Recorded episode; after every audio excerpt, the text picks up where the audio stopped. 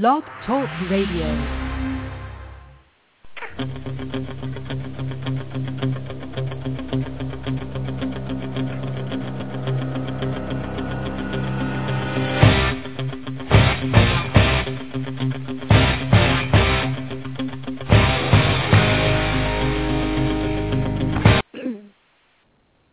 Welcome to In Sports Talk. Today is Sunday, December 1st. Before we get started, here are a few reminders. We would love to hear from you, and here are several ways to weigh in.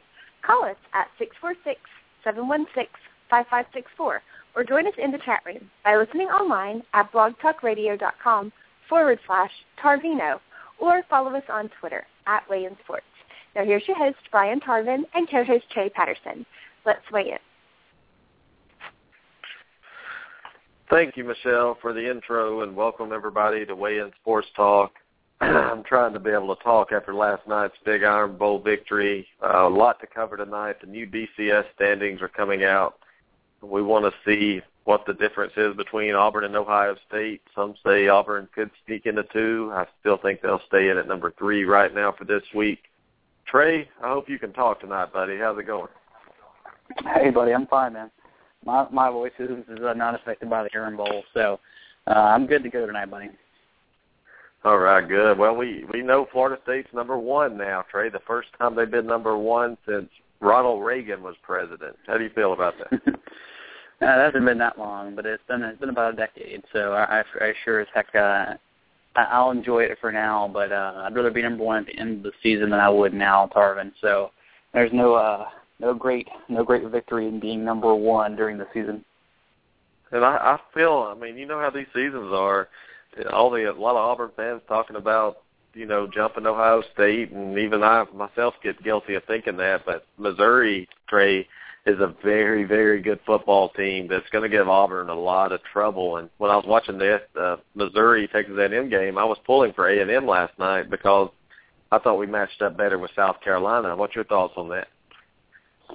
Well, yeah, I think South Carolina is the weaker team. I mean, what gets me about you know Missouri and the one-loss SEC team, you know, Auburn, Alabama, uh, is Missouri seems to be the third child in that sort of that three-team race. But I don't know, Tarvin, they may be the best team. If you look about you know how all three teams were able to handle Johnny Manziel, I mean Missouri did the best, and you know that's saying something. They kept Johnny Manziel to 21 points, and you know Auburn and Alabama was you know in the 40s, so you know, Missouri seems to have a pretty good defense, Tarvin. I'd be a little scared if I was anybody facing them. Oh yeah, they have great ends. They one thing the that concerns me is the big receivers for Missouri. They can run the football. They have a dynamic dual threat quarterback. They can get pressure on the quarterback with four people, but can they stop the run? And they're 109th in the country in the pass. So you never know what can happen on one give any given day. But Trey, tell us real quick. I mean, we're going to break it down, but were you surprised at all about the Iron Bowl? What happened, and and what surprised you the most about that game? Well, I mean, I was not surprised that Auburn was competitive. I was surprised in the way they were able to get the victory. Obviously, not just that play. I mean, that, that play no one could predict, but in the way they were able to stay in the game despite really not having any success in the past against Alabama. They seemed to uh, really stay in the game, and that kind of surprised me. And they, you know, they lost the turnover battle um, and yet they still hung around. And that the lack of, um, I think the lack of play calling on Nick Saban's part in the in the second half, and, and just I'll be honest, Tarvin, you know a lot of people after I've seen threats against the kicker, and I'll tell you there was a multiple um, mistakes I thought that Nick Saban made coaching um, during that game, and I don't think that you know Alabama fans should put that on the kicker at all. I think Saban basically gave that away near the second half. Well, if you if you put your hopes and dreams on one player, obviously there's problems. And and Trey kickers are are head cases anyway. They miss a kick sometimes, it puts them on tilt. Then they miss the second one, it's over. So I don't know. Do you blame Nick Saban for going for it on fourth and one instead of kicking the chip shot field goal, or do you do you think he was right on trying to get a yard, thinking he could win the game that way?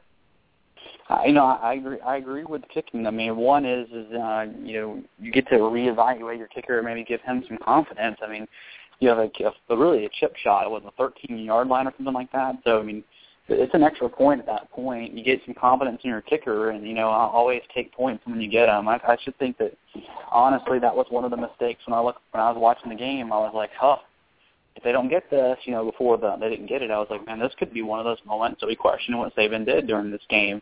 Uh, and it was Tarvin. I think you know, look back, obviously, but at the time, I was I was pretty strong. I was sitting here with some friends, and I said, you know, my my and my old pops is a big Alabama fan, and I said, better kick it.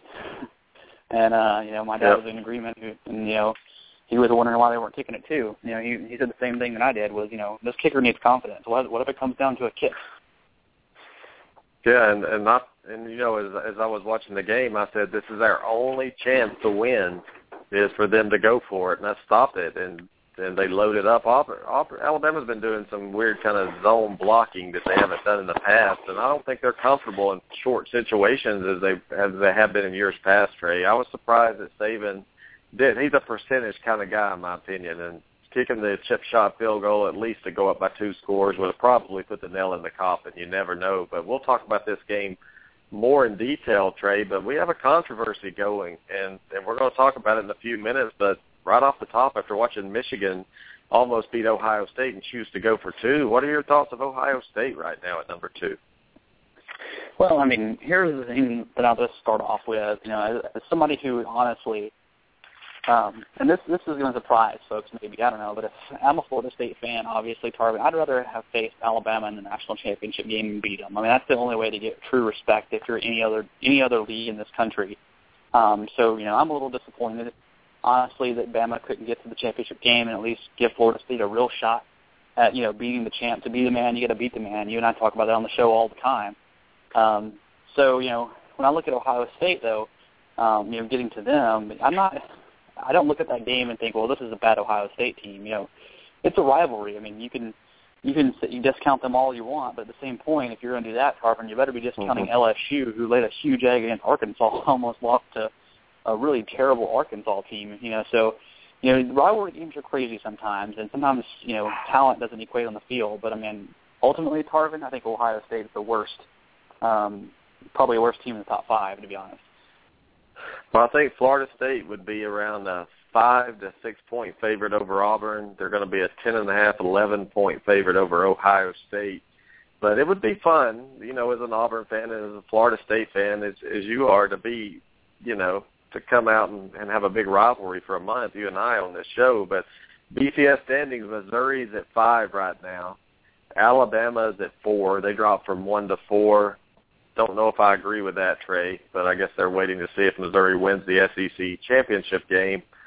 And at number three, it's a big question. Who's at number three? And we're about to find out now. Everybody's saying it's Auburn, but I just want to see the margin it's going to be. So Auburn, they're going to put up at number three in the BCS. Ohio State's going to be two, and Florida State's going to be one. Trey, but the question is, if Auburn wins the SEC, they're .923, and Ohio State is .950. That's a pretty slim margin, Trey.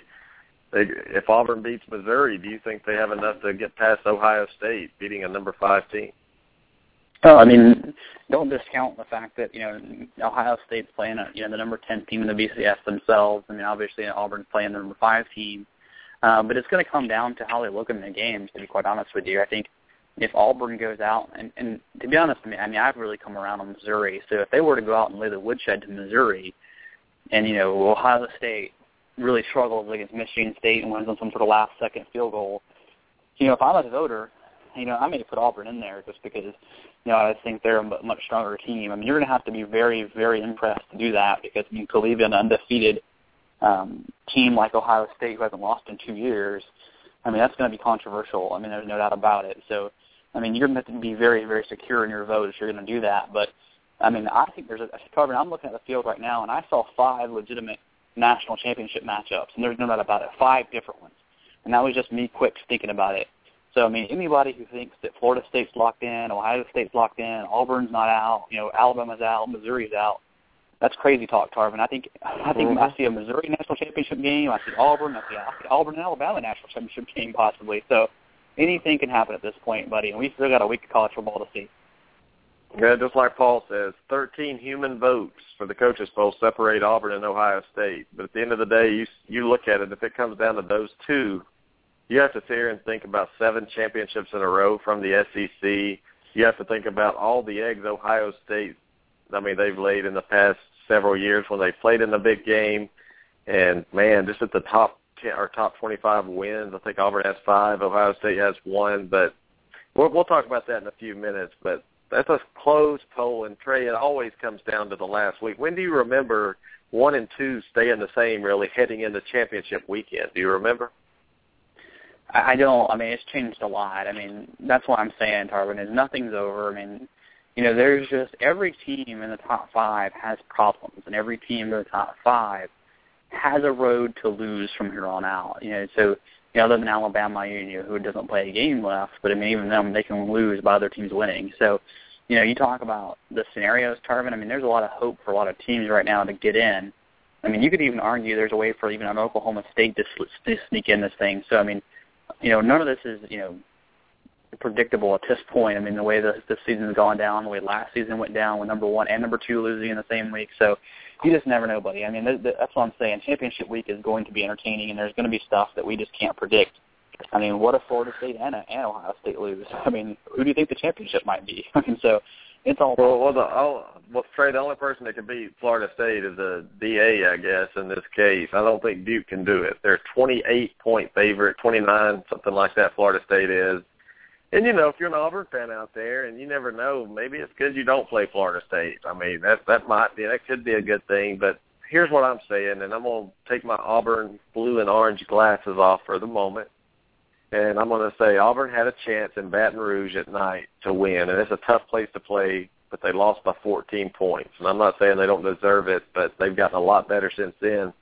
Ohio State hasn't lost a game in two years, so I, I mean, it's it's it's hard. I, I don't want to see. I remember in 2004 when Auburn got left out. It kind of chapped me a little bit being undefeated, but at least we got left out to an undefeated team. Ohio State, Trey, would probably have a big beef if they got left out from a one-loss team from the SEC. They're in a major BCS conference, and it's never happened.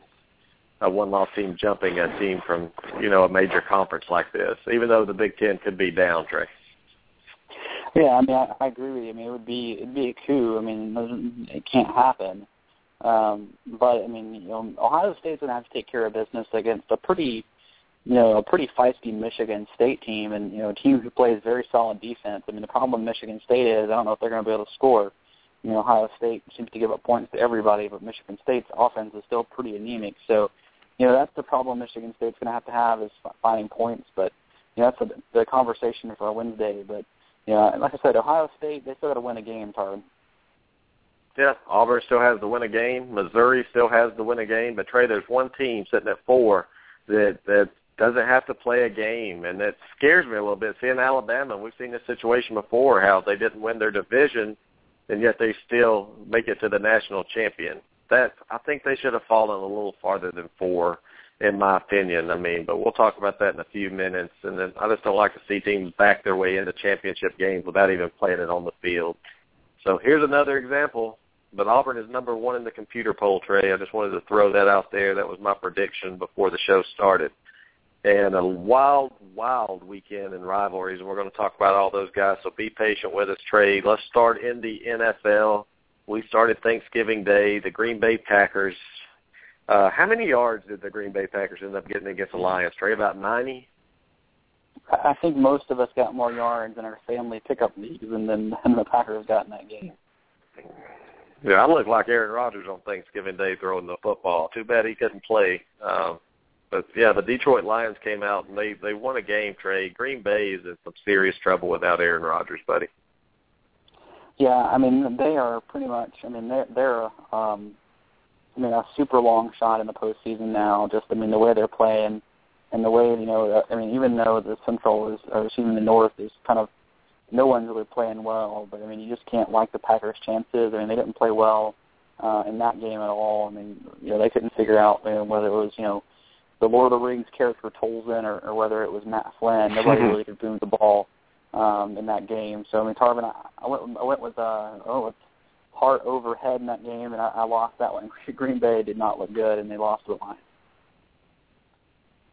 Yeah, I mean they look like crap. I mean, it, I've never seen a team look that bad in the NFL almost, especially on Thanksgiving. But Detroit did what they were supposed to do. Trey, uh, they have a big lead now. You know, a huge lead on Green Bay, and and I just don't see them coming back from this. Even when Aaron Rodgers comes back, I think it's going to be, you know, too late. But any thoughts on this game? I mean, did you see improvement from Detroit, or was it just Green Bay looking so bad in that game?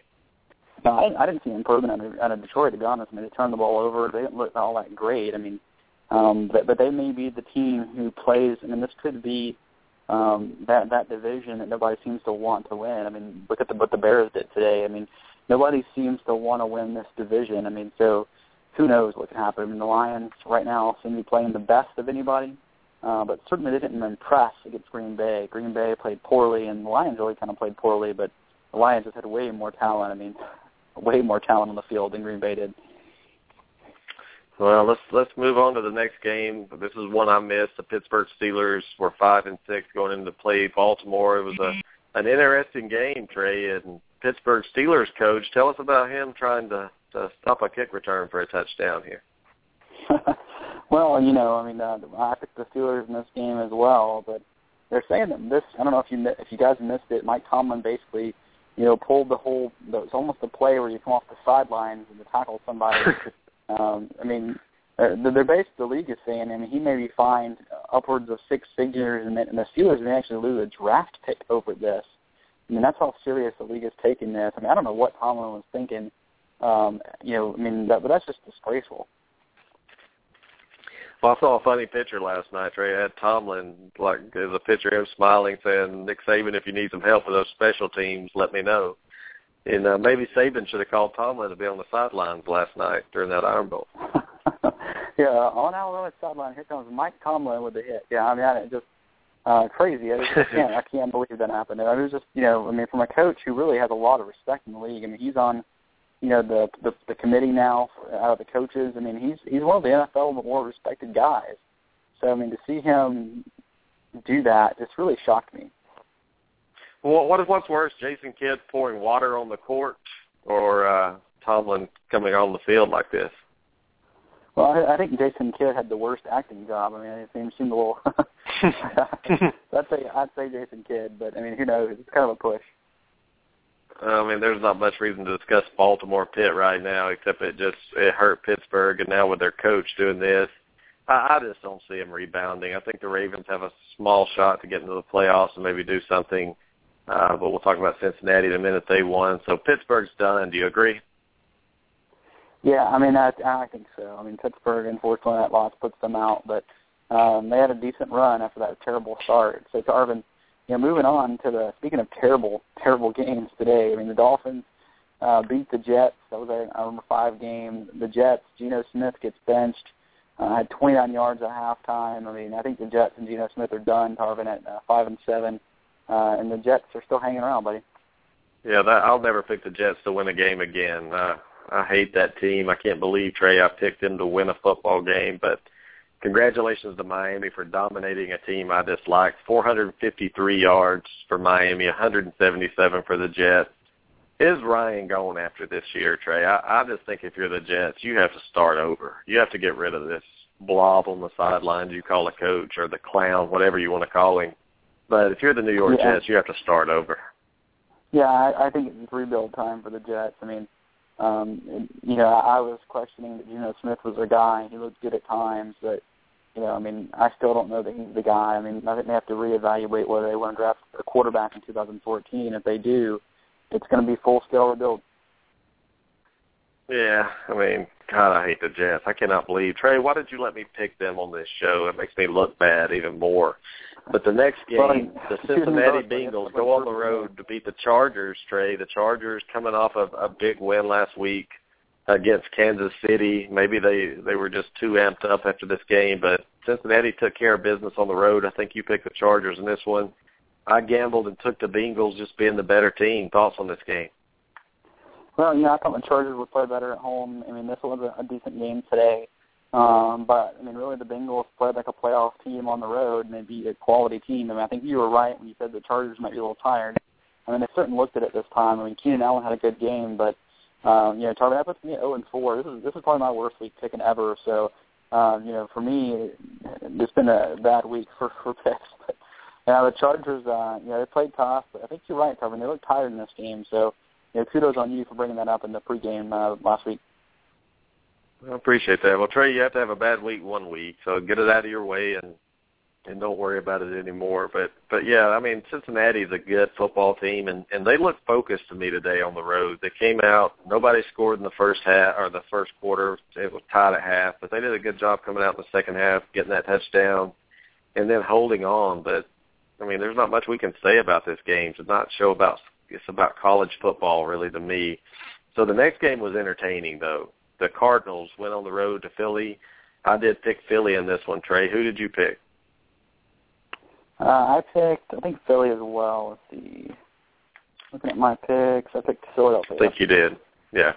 Well, the Eagles did it. I mean, for the second time this season, they won at home. I mean, the Cardinals are one of those teams I picked against them because they were on the road, Trey, and I, I really like this Eagles team. You know, they're getting a lot better right now. They look like they they believe they can win this division, which I believe they can with the Cowboys in it. But any thoughts on this game? Anything disappoint you when you look at the Cardinals?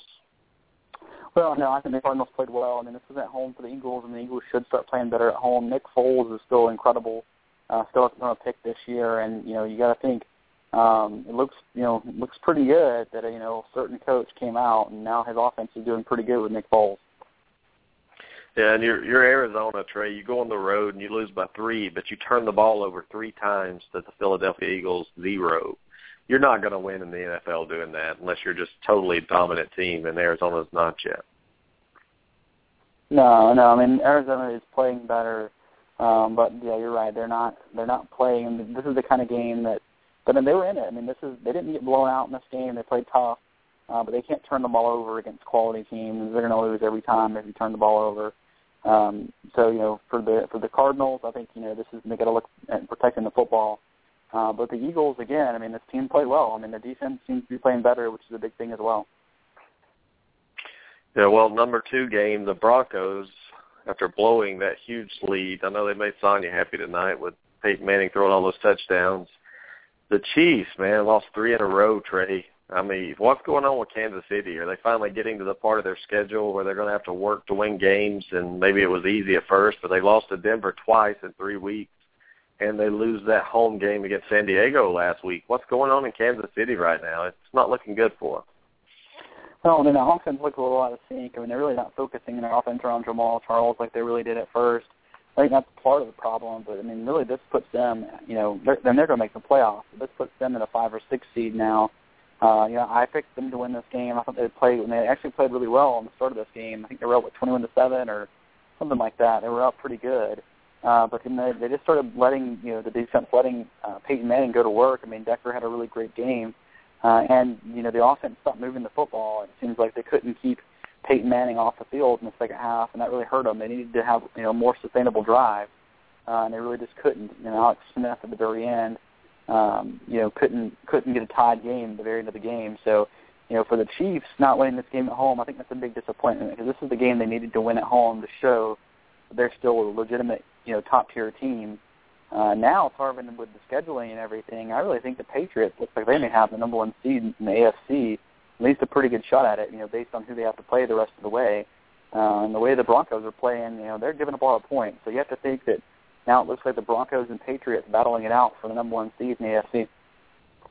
Yeah, Cuervo is on the line with us, and welcome, Cuervo. Well, I don't, I don't trust. Tell me what you think, Cuervo. I don't trust New England right now. Looking at looking the way they look today against Houston, I just haven't seen any consistency from this New England Patriots team. I mean, they got down big last week. They came back in a huge win, but they lost to Carolina the week before. Cuervo, do you believe that that New England is the best team in the AFC right now? No, not even close, guys. It's it's Denver, and, and they they showed me a lot today.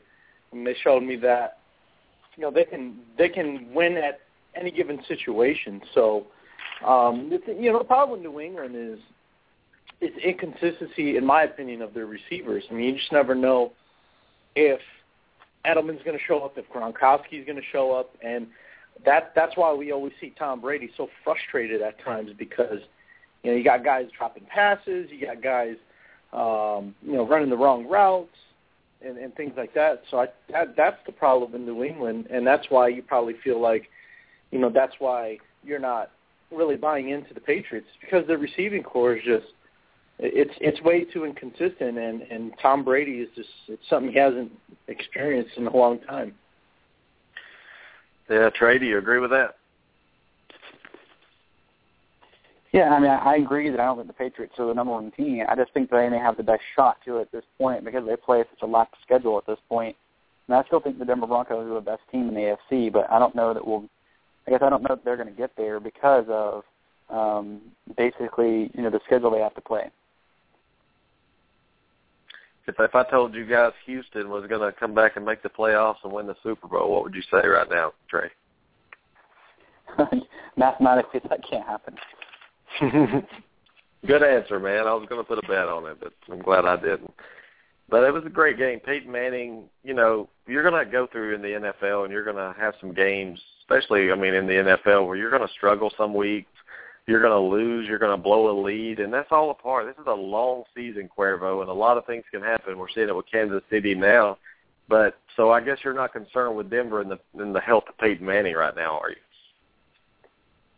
Well, no, I, I didn't go that far. I mean, you got to be concerned with that, Tarv. You know, I mean, you know, especially with this, with it being this late in the season, you know, you you want him to be 100% going into the playoffs, and I think that's why, you know, the the bye week. A lot of times we talk about how the bye week is a bad thing. Well, for the Broncos, depending on how Peyton Manning's ankle is feeling after Week 17, uh, that that bye week is something that they're definitely going to want to you know have in their back pocket.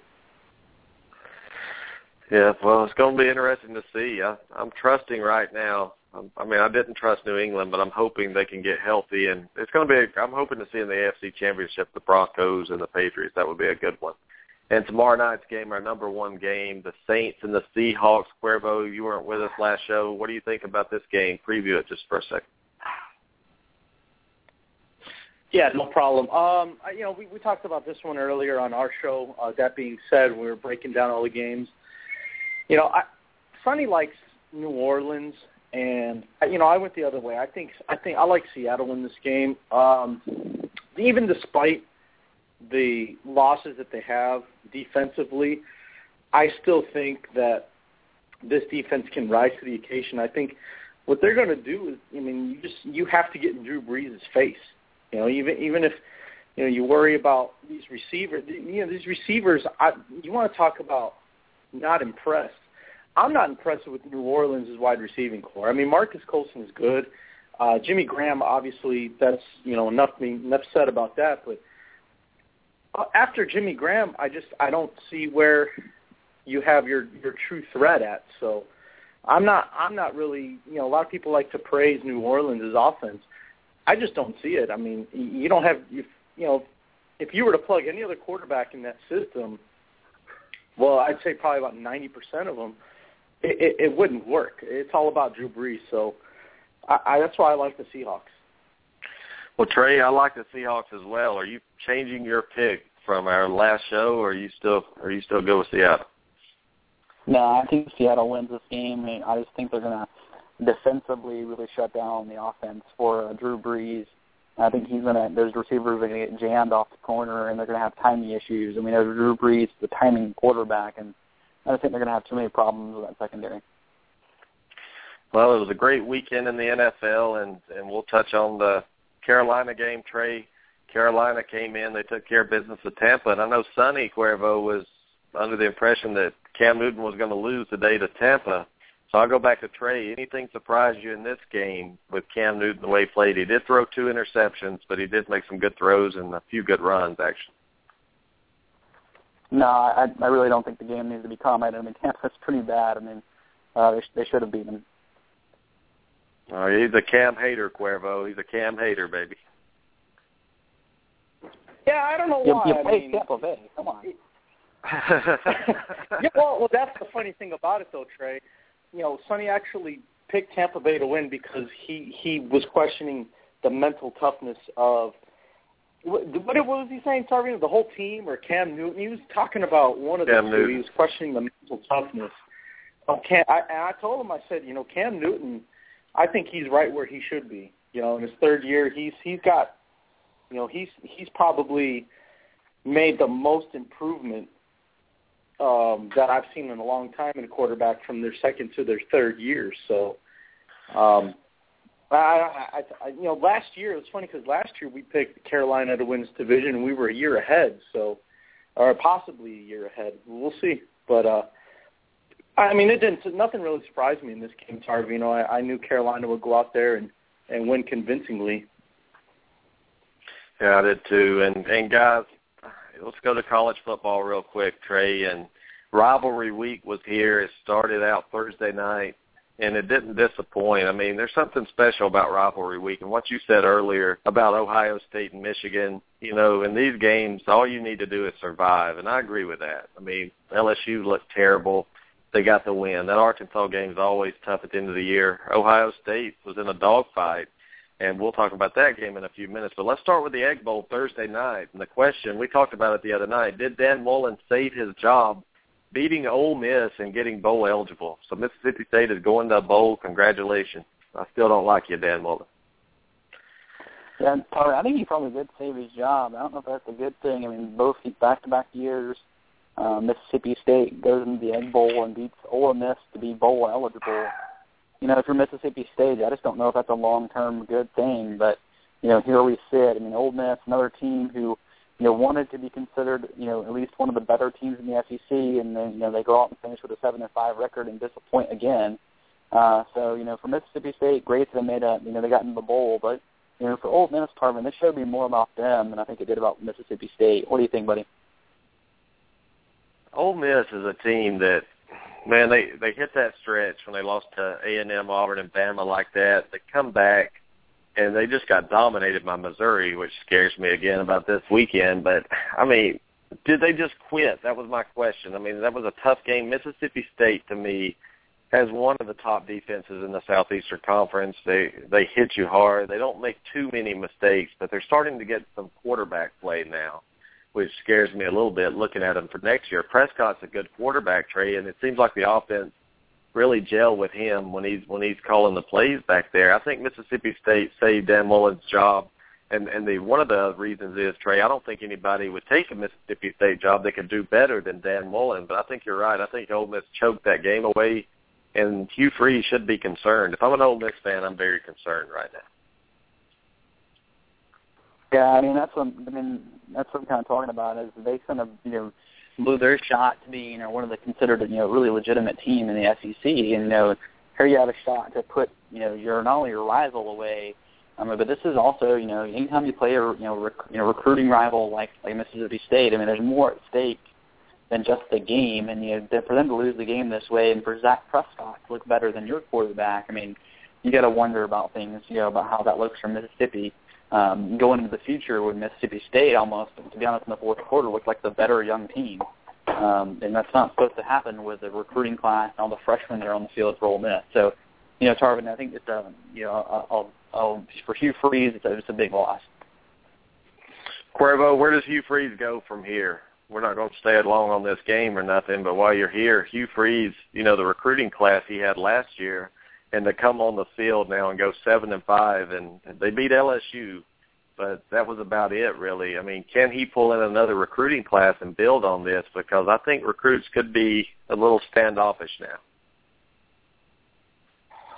Uh, I think they can. I think they will too, because you know these these guys. They, you know these these kids are well aware of you know who these schools bring in, and and they know like, hey, you know, they brought in this many five star, four star, whatever. So they know. I'm not saying exactly, but they they have an idea of how well the recruiting classes have gone. I'm sure. So for them to underachieve like that, I'm sure it has them wondering like, is this the right school for me? So yeah, I think you're right. I think it's got them kind of nervous about committing to a school like Ole, or Ole Miss. Yeah.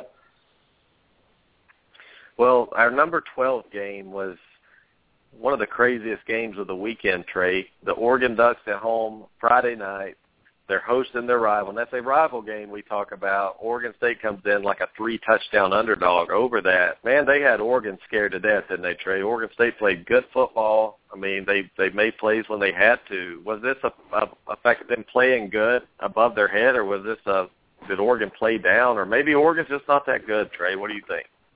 Well, I think we saw in this game. I mean, that maybe one Oregon is is not really a focused football team this year. I mean, they just haven't seemed to play focused since you know since before Stanford. Uh, and since then, they seem to have just basically tried to walk through all their games. And this is really no different. I mean, I was just watching this game and sort of shocked at how poor Oregon was actually you know, executing. How you know Mariota did not look good at all.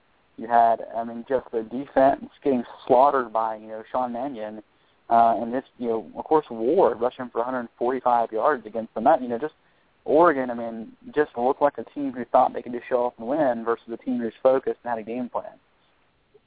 Well, if we're going to hear about Oregon tonight, it's going to be from the number one Duck fan in the United States of America, possibly the country. What's up, Jason Humphrey? Congratulations. Hey, yes, how are you guys doing it tonight?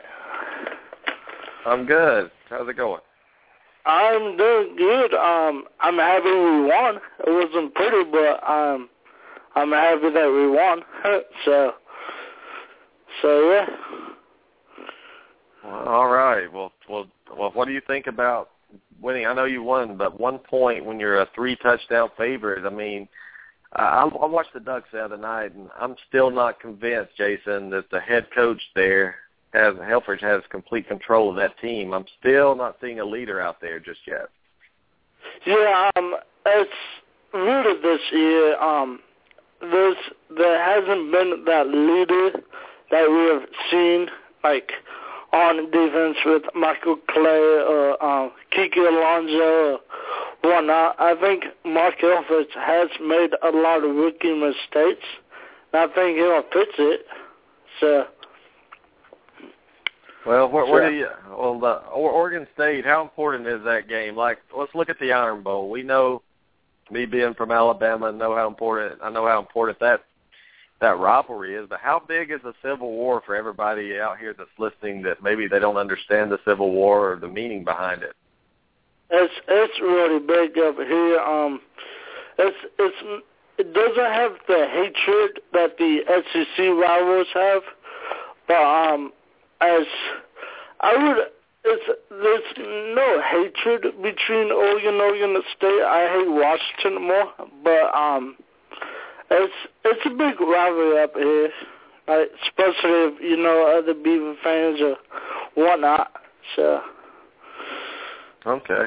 Well, Jason, man, congratulations on that big Ducks victory, and and we'll be on Selection Sunday next week, and we'll find out what bowl the Ducks are going to. Um, Trey, that was a great game, but let's move on to the big game of the day. The Florida State Seminoles with their biggest test of the season. They go on the road and play four and seven Florida Gators. Trey, what's your thoughts of that big rival game there? Well, I mean, I think if, for Florida State, I mean, you kind of wanted to see how um, Jimbo Fisher and Jameis Winston would deal against a really tough defense, you know, legitimate defense. Uh, and honestly, they didn't they didn't disappoint. They scored 37 points they ran a controlling offense in the fourth quarter, really trying to keep the ball away from Florida and just run around the clock. And you like you like to see the running game come through. I mean, Winston looked good in the second half, and the defense completely shut down uh, an offense they should have shut down. So it's just what you wanted to see out of Florida State to sort of prove they can do it against a good football team, and when it comes to defense, at least. Well, I'm, I looked at Florida State yesterday, and I was concerned you know, Florida comes in at home and they they played with pride. They had talent. I mean, they have a lot of talent on defense, even though they were starting two walk-on linebackers. Trey, I wasn't very impressed with Winston in the first half yesterday on the road at Florida. Seemed like they Florida was. I mean, I know it was seventeen nothing a half, but I thought it should have been more. I mean, should I be concerned about Florida State's ranking right now after the way they played against Florida yesterday? Uh, for ranking purposes, no. I mean, I think they, you know, obviously you have a remember you have a redshirt freshman quarterback who's gonna play at times not perfect. I mean, so you, you I like I'm the joking, way man. Adversity, I'm joking. I'm joking, dude. He played a great game. I'll just see what you would say.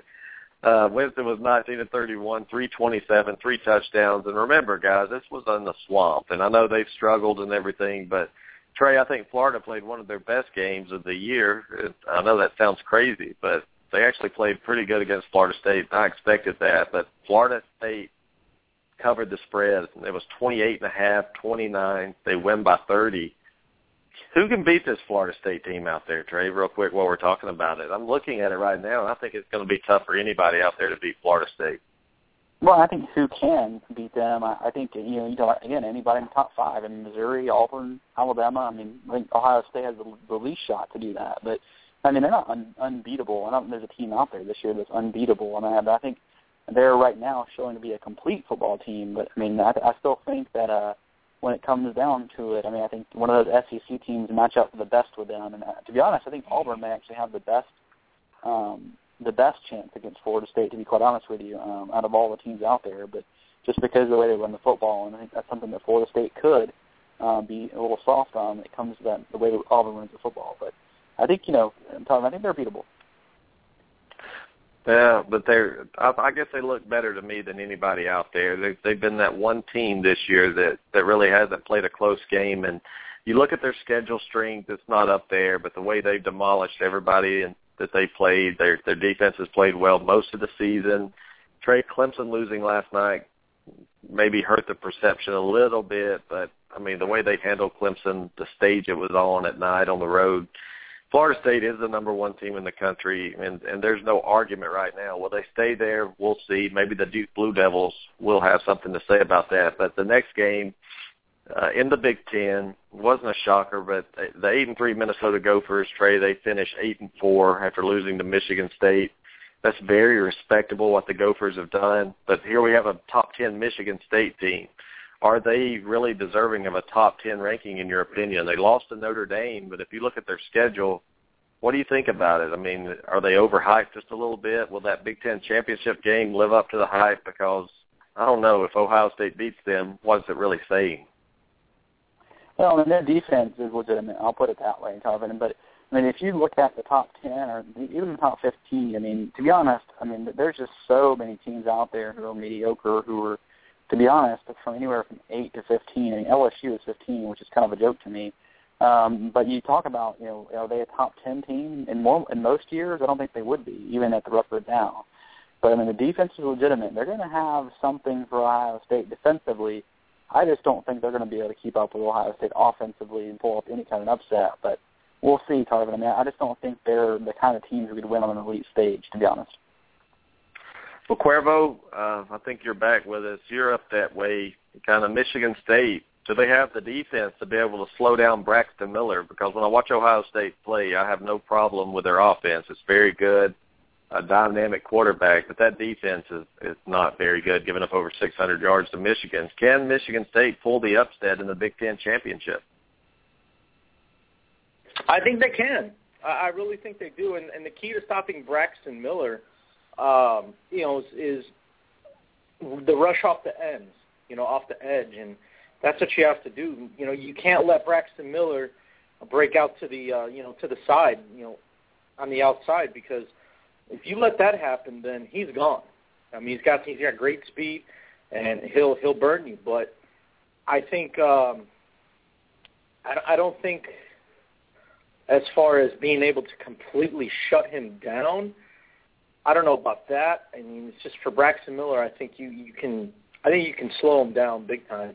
But yeah, it, it, the, as far as can they do it, I think it's possible. It's just those defensive ends are going to have to play a great game. I mean, how impressed are you with them this year, Michigan State? Right now, they finished at 11 and one in the top 10, but I still can't get that Notre Dame loss out of my head, Cuervo. I mean, am I am I wrong to be thinking that way? It's just one game in a season, or I mean, who have they really beaten in your mind that that's really impressed you? Well, I mean, and that's a fair that's a fair argument. I you know I've heard that quite a few times, you know, and I mean, their their one their one loss was to Notre Dame for goodness sakes, and we all know, you know, we all have our opinion about Notre Dame, so that's you know, I mean, but still, for them to play, you know, the the type of defense that they're you know number wise, the, the numbers that they're putting up, I don't think you can ignore that just because of the schedule that they've played. So, you know, we're going to find out how good their defense really is. That's what it comes down to, and you know, we're going to see how valid your argument is when they when they go up against an offense in Ohio State that that can definitely put up some points on the board. All right, guys. Well, our next game, number nine, the Arizona Wildcats Trey. This is a big rivalry. I mean, Arizona at Arizona State. Arizona State was a big favorite in this game. What did you see in this game to convince you that Arizona State can beat Stanford in the Pac-12 championship?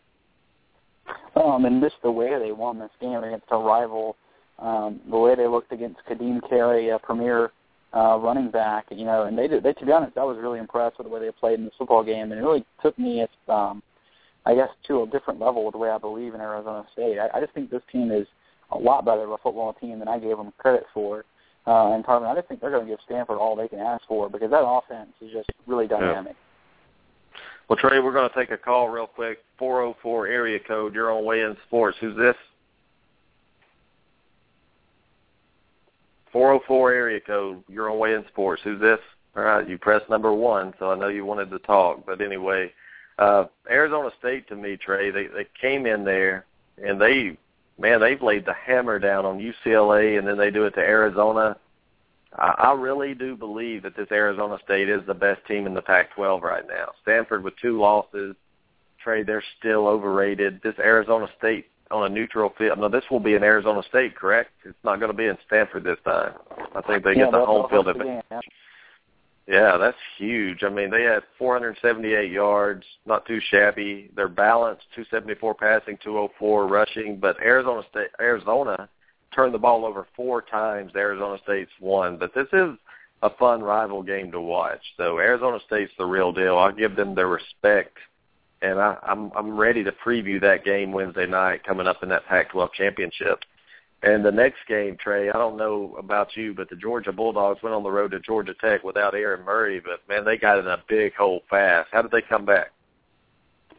Well, I mean, they they relied on Gurley more, um, but I mean, this this I Georgia Tech was terrible in blowing this game. They really, to be honest, I mean, they were making that defense made the you know Vad Lee, the quarterback for Georgia Tech, look phenomenal at times, which was kind of crazy. I mean, Georgia Tech was able to pass the ball, and Georgia um, but Georgia you know, ended up finding a way to pull it out in overtime or double overtime or whatever it was, which surprised me that Georgia was able to you know be that resilient uh, when Georgia Tech really dominated much of the game. So you got to give Georgia a lot of credit for coming back and winning that game. But this is why Georgia Tech is just a terrible football team at times because they they have an offense built to hold a lead and they couldn't. Cuervo, how big was this game for Georgia? I mean, salvaging their season without Aaron Murray, they finished eight and four. They're ranked in the top twenty-five. They should get a a decent bowl game, maybe an Outback Bowl. You never know, Chick Fil A Bowl. How big was this win for them? I think it was huge. Well, I think it was huge too, Tarver. You know, I think, and I think Mark Richt um, saved his job. I mean, I just, I, I mean, there's no other way to put it. In my opinion, I think I think he was going to be a really, really close to getting let go. But because they, you know, finished with a nice win, you know, in rivalry week, and they're to get, they're to get a draw for a decent bowl game. I think that bought Mark Richt, um, you know, maybe a year or two more, and um, you know, so for recruiting purposes, that definitely helps out a lot as well. I think because you know it's never easy to to recruit at you know with a new with a new head coach. So uh, yeah, it, it was definitely huge in a lot of different ways. Well, Trey, Paul says that Georgia is going to end up in the Music City Bowl. Do you think that's because of their record, or maybe Aaron Murray's not there, or maybe the fans won't travel and really care because you know the expectations of Georgia when the season started was an SEC East championship, possible SEC championship, national championship. What do you think about his projection? Well, I think it's possible given the fact they don't have Aaron Murray and given have, they have four losses um, and they're going to fall based on just you know where they sit in the SEC.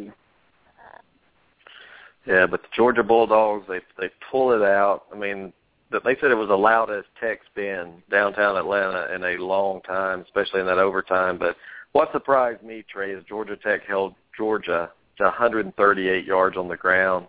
I'm still not thinking. I still think Gurley something's wrong with him. He only ran for 122 yards on that defense. He had three touchdowns, but he's still not right since that injury uh, against LSU. But throwing the ball 300 yards passing, uh, not too bad for Mason, a backup quarterback in a rival game on the road, Trey.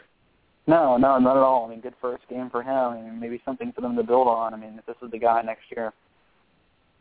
If you're Auburn right now, are you looking for Georgia to kick off the player so we can pick him up as quarterback? I think Georgia's probably. I mean, with Mettenberger and you know Marshall coming out of Georgia, you know, look at their look at the guys they maybe maybe keep letting letting go. All right, I just had to throw that one out there, guys. I'm gonna have a sense of humor tonight. In the number six game, uh, Cuervo, Ohio State, 11 and 0, went on the road to Michigan. Tell us, I mean, is it just me or I have to blame this on the coach. If you you teach your players to fight, you don't teach them to punch with somebody with a helmet on. What do you think? Well, I mean, I thought that was, you know,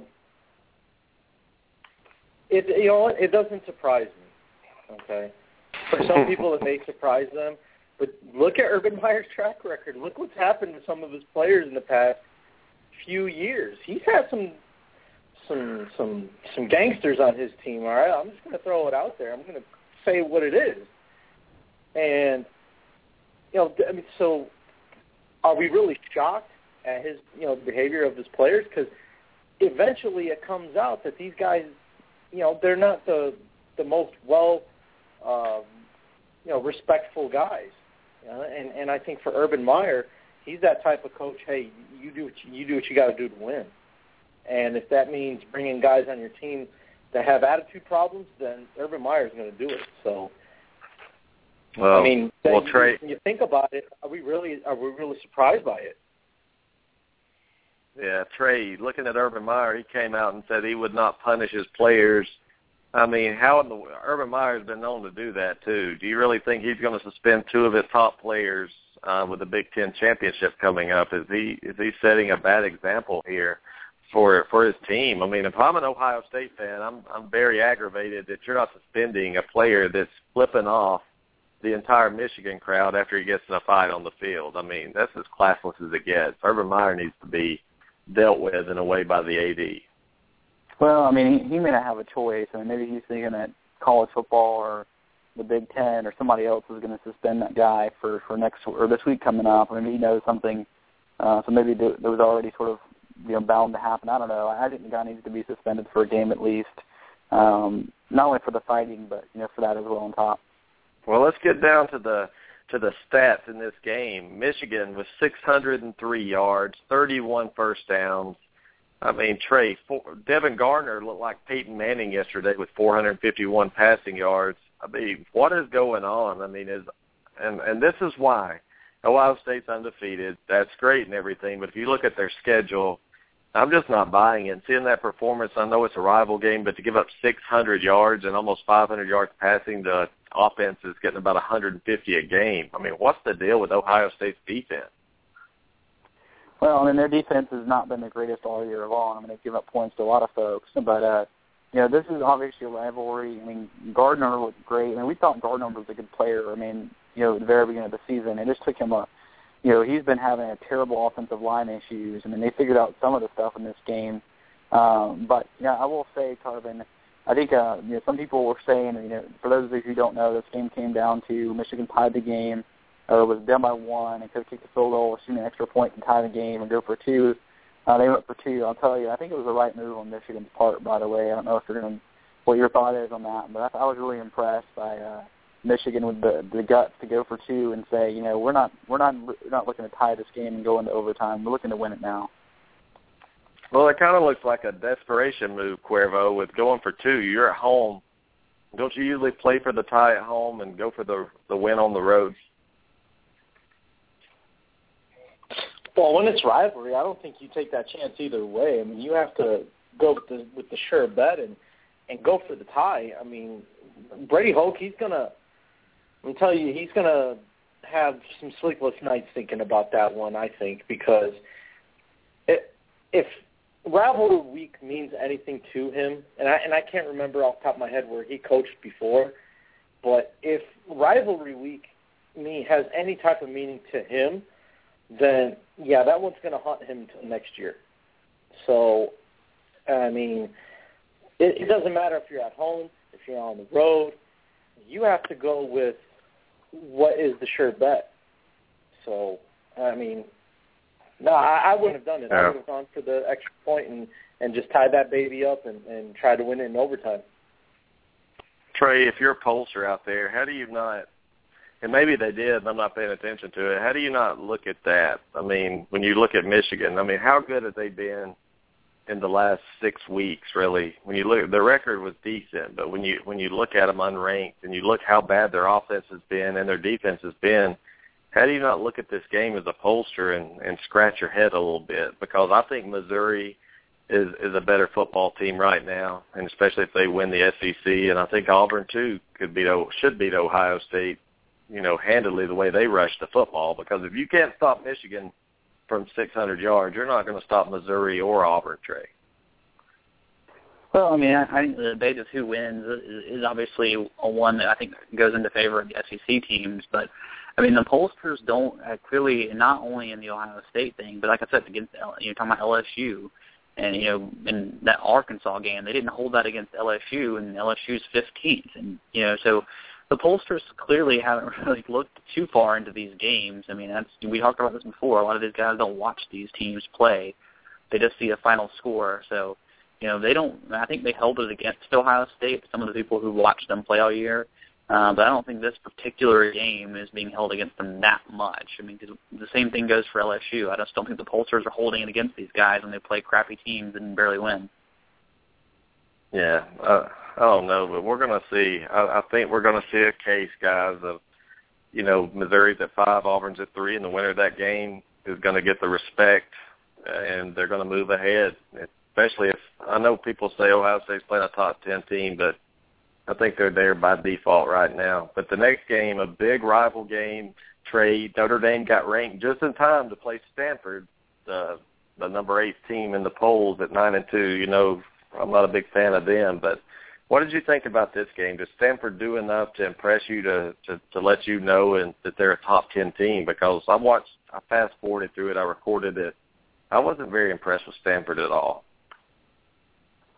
Well, I mean, Stanford played, I think, the way they, they needed to play in this game to, to beat Notre Dame. I mean, that's really all there is to it. I mean, I think they played the game they had to do to beat Notre Dame, who was a very average football team. Um, but Stanford is, you know, a solid football team. They, they they don't play well when they have to throw the ball. They didn't have to in this game. They were able to control the game. And what we, saw from Stanford is, is they struggle when they have to rely on throwing the football. And if they're up by seven or ten, they're able to just run that football and sort of control it, and that's exactly what they were able to do in this football game. And like I said, they're a really great football team, and they're able to do that. But if they have to throw the football, uh, we've seen Kevin Hogan has his problems. Man, I, I'm telling you, Stanford, Cuervo to me, I'm, I'm just not sold on them. You beat Notre Dame at home by seven points, and and I, I think they've looked bad all year. They look good against the or in the Oregon game. That's about it. I just think I just really think that Arizona State is going to boat race them, Cuervo. Yeah, well, I mean, we'll, and we'll see. I mean, we'll see. I, and I think if I'm not mistaken, they've already played this year, haven't they? Uh, Stanford, Stanford and Arizona. State. Yep, Stanford outmuscled them early in the game, had a big lead, and Arizona State came back, but Stanford just kind of let off the gas a little bit. Yeah, and I mean, you know, we'll we'll see if things are different, but I mean, you you can't you can't uh you know take away from what happened the first game. I mean, Stanford beat them, and you know, and it was. You know, I'm looking at it right now. Was two touchdown games, so uh, we'll see. Though this time it's at a neutral field. You know, Tarvino. This isn't a home game for Stanford this time, so we'll see. We'll see how they fare out this time.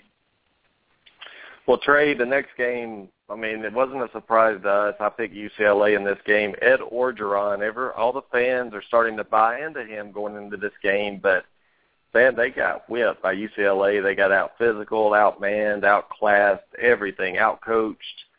Did is Ed Orgeron the right fit? Because I heard Kurt, who was it, Jesse Palmer say that they shouldn't hire him as the head coach. They should hire a bigger name, but they should leave him on the staff. I, I totally disagree with that, Trey. I think Ed Orgeron needs to be gone. You can't leave him to cause any kind of controversy with the new coaching staff coming in. Well, I, I think one is I think he he doesn't need to be the head coach. If you're USC, he can't be the guy you think is the you know the the person to turn this whole thing around. Uh, whether you stay whether he stays or goes, I think it has to be the complete decision of the new head coach. I mean, if the new head coach wants to keep him as a coordinator, then that's his decision, his in his ballgame to live with. But I just I, I just am not a fan. I mean, this guy won what the most he ever won at, in the SEC was four games.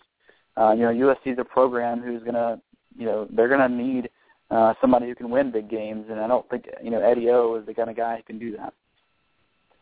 Yeah, I mean, looking at this game, what what stood out to you? Maybe what surprised you about UCLA being able to manhandle Southern California? You know, going into this game, Trey, I wasn't sold on Southern Cal's offense. That's why I picked UCLA in this game. And with the dynamic quarterback UCLA has, I mean, it was a no-brainer. I don't know why Vegas had them a four-point favorite.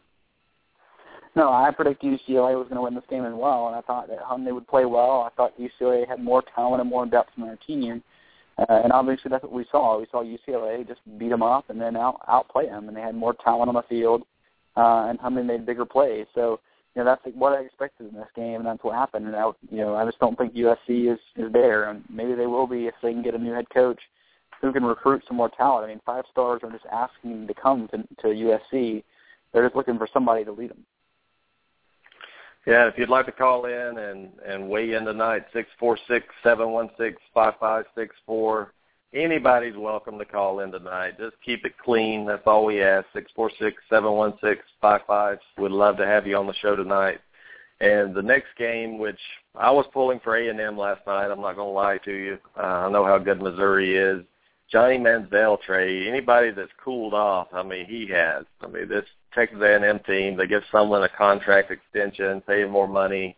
All he did was deliver eight and four season for the Aggie fans. I mean, is that acceptable? Eight and four for Texas A&M, their second year in the in the league. Well, no. I mean, given the offense they have, I mean, like, we've talked about this. I mean, if Manziel goes in the first round, they have three solid first round draft picks uh, coming off this team with Mike Evans, and of course, you know, with you know, one of the top offensive linemen in the nation, one of the final finalists in, you know, the you know, the award. I mean he's this you know, final top three.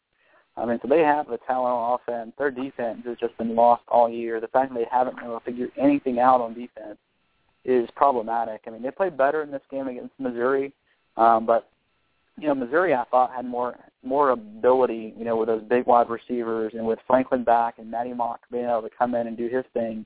I thought they were going to score. I figured it was going to be more. I was surprised that Texas A&M played as well as they did in the secondary in this game against those receivers. But well, the way Missouri was able to keep Johnny Manziel in check was was really surprising to me, Tarvin. I, I just Manziel was running for his life most of the game, and he made a lot of poor decisions, which really haunted him in this game. I mean, he didn't turn the ball over as much as I think he could have in this game. I think he he probably left some turnovers on the field that you know Missouri wasn't able to come up with.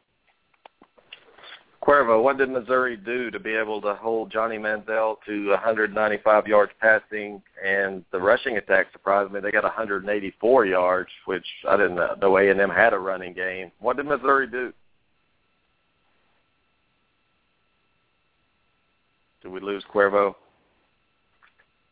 Well, Trey, I'm I'm surprised that that that they really held Johnny Manziel in check like that. Is well, what did they do? Sell out to stop him and give up some rushing yards, in your opinion? Well, I think they gave up some rushing yards. I think they ran a more of a contained defense. They put their ends out on the end and sort of kept Manziel in the pocket, and, and versus allowing him to break the end and break, break contain. Um, so they actually did a really good job of doing that. I think they they played assignment football, and they really had some nice nice blitzes from the ends at times to at least keep Manziel sort of you know either rolling to his weak side or constantly being on the run. And actually, you know, to be honest, guy, you know, guarded Mike Evans really well, and it seemed that really confused Manziel because he couldn't key off on his one guy when he's double covered, and sometimes triple covered. Do you do you think it would be wise for Johnny Manziel to come back one more year at least and and play? He still has two years of eligibility left, and I'm just thinking it'd be smart in his best interest to come back, mature a little bit, and and learn the quarterback position a little better. Yeah, I mean, you, there's an argument to be made there, but I mean, I think Manziel is going to be a first or second round draft pick. I think somebody is going to take a chance on on what he has to offer. I think, to be honest, it could be Houston.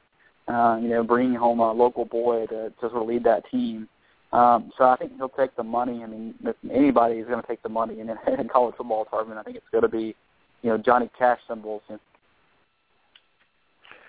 Well, Squarebo, do you think oh Johnny Cash should come back for one more season and make that SEC West a little more interesting next year? Johnny Cash is that his name now? That's what I'm calling yep, Johnny Cash. Yep, Johnny Cash. well, if yeah, if he does, if he does, uh, well, I was gonna make a make a song reference, but probably wouldn't work. Uh, I, I mean, I think he should. I really do. I think it just it just makes college football that much more exciting. But you know, knowing him, he's going to chase the money. We all we've all seen that happen before too. So uh, we've seen him do that. So I I don't know if he's going to I don't know. I don't think he's going to come back. He should, but I don't think he will. Well, guys, tell me if I'm crazy here, Trey. I'll start with you. Johnny Manziel had, didn't look like himself against LSU. Was the fix in? Did he did he bet on LSU that day? You know, he likes to to wager a little bit on some football games and and make some easy cash. Did he did he make some easy cash in in Baton Rouge? no, no, I don't think he had anything to betting on football. I think this is Johnny Manziel I think some of his recklessness is coming back to haunt him. I mean, you play uh, as reckless as he does at times, it's going to bite you. And I think you know what you're seeing later on in the season is, you know, teams have had a year to prep for him, a year to you know game plan against him. Uh, and I think that's what's really coming home to roost for him is you know he has to change with the defenses, and I don't think he has.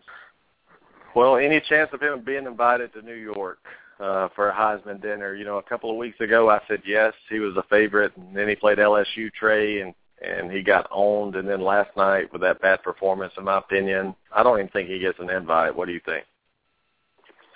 You know, I think he's possible to get an invite as one of the final five. Tarvin, I don't. I mean, I don't think he has a shot to win it, but as whether he gets to go um, at, at the number five spot is, is definitely possible. All right. Well, Brian Burgess asked what kind of retarded question is that. Um, I don't think it's retarded at all. I don't think he should be invited right now. I think there's some other players out there that that should go. And remember, he's eight and four, guys. He is eight and four this year, and if he would have beaten LSU and, and ended the season with two losses at ten and two, I could see it. But I, I don't know. I don't think he deserves a dinner right now, and that's just my opinion. The next game made me very happy last night. Dabo Swinney went on the road and, and played Steve Spurrier, Trey, and Steve Spurrier owned him again. Why? What is it with Steve Spurrier and Dabo Swinney. Why can't Dabo get a win against his his arch rival? Well, I mean, what it comes down to for Clemson is turnovers. I mean, good God, they just cough the ball left and right. I mean, so whatever Spurrier seems to be doing is it seems to be forcing uh, Dabo and that offense into numerous turnovers, and you just can't beat uh, a good football team like South Carolina turning the ball over, and that's really what it came down to. You know, Clemson holds onto the ball, we have a different outcome. But I mean, they just could not. And you look over the last what five years in a row, and I think what the turnovers like 16 to two or something like that in those games. So, I mean, clearly Clemson has has uh, ball control issues against South Carolina. Well, well, Cuervo, looking at South Carolina, let's look at the numbers with Clemson. Tajh Boyd, not a bad day, 352 yards passing, or, or excuse me, 225 yards passing, 127 rushing. You tell me, Cuervo, what is it that Steve Spurrier has over Dabo Swinney? Because he looks intimidated on the sidelines, and usually he looks confident. But against Steve Spurrier, I mean, is he intimidated? I don't know. That that's a good question. I, I couldn't really give you an honest answer, but um, I guess he just knows his body of work. I, I, I, I you got me on that one, Tarbino. I couldn't give you a real honest answer, but there's something about him. I don't know what it is, but there's you know this maybe it's just a respect level. I, maybe that's what it is. Well, well, Cuervo, just to ask you a question. Your Tennessee Volunteers beat South Carolina, which really turned out to cost them the SEC championship. I mean, how does that make you feel as a ball fan, causing pain to the South Carolina nation? Well, you know, I, I can lay my head down every night knowing that we ruined South Carolina's chances at an SEC championship, and I, I just I sleep that much better at night, Tarvino. So hopefully that answers your question. All right. Well, I mean, Trey, South Carolina, another chance to to have an 11 win season. What what what they've done, along with Alabama, Trey, over the last several years, has been pretty amazing. I mean, South Carolina has been the most consistent team besides Alabama in the country. One of them. Well, yeah, I mean, Tony, and that's, I mean, they've been, I mean, one thing Spurs always been able to do is win football games, you know, and so, um, the problem is, is this is one of the years they needed to win more. I mean, this is their, this is their really big shot, sort of to get on the national stage versus to get on that sort of straight consistency stage. But, you know, if you're South Carolina, you're not happy with what Spurrier is doing. I just think you're crazy because I mean, he's put together a good football team after good football team. Well, I mean, that's a great season for South Carolina. We'll see you know, maybe they could possibly, I doubt it, get a BCS bowl game, but you never know. But they'll get a good bowl game, and, and I think they'll perform well. And Trey, we're going to the Iron Bowl now, the number one game, and you know, Saban and Malzahn met at midfield, Trey, and Saban him, you know, was he nervous about his first Iron Bowl as a head coach, and this is what Malzahn said. I eat breakfast 300 yards from 4,000 Cubans who are trained to kill me, so don't think for one second that you can come down here, flash a badge, and make me nervous. Trey, thoughts on Malzahn's comments this evening?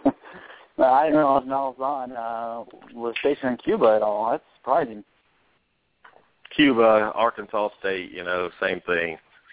Uh, but it's well, what an Iron Bowl, guys! I don't know who all missed it. If you missed this game, then you're probably not a true college football fan because this rivalry is is amazing, guys. I mean, one of the best rivals. And I know I'm I'm partial, I'm biased, but I'm telling you, one versus four. This matchup, the fans hate each other. I mean, there's families divided on this, and I'm going to go ahead and bring a caller in from the two five six area code. You're on Weigh In Sports. Who's this? Hey, this is Corey. What's going on, guys? Hey, Corey, how's it going? I, I heard you went to the game last night. What'd you think about it? Uh, I'm still trying to decide if it really happened or not.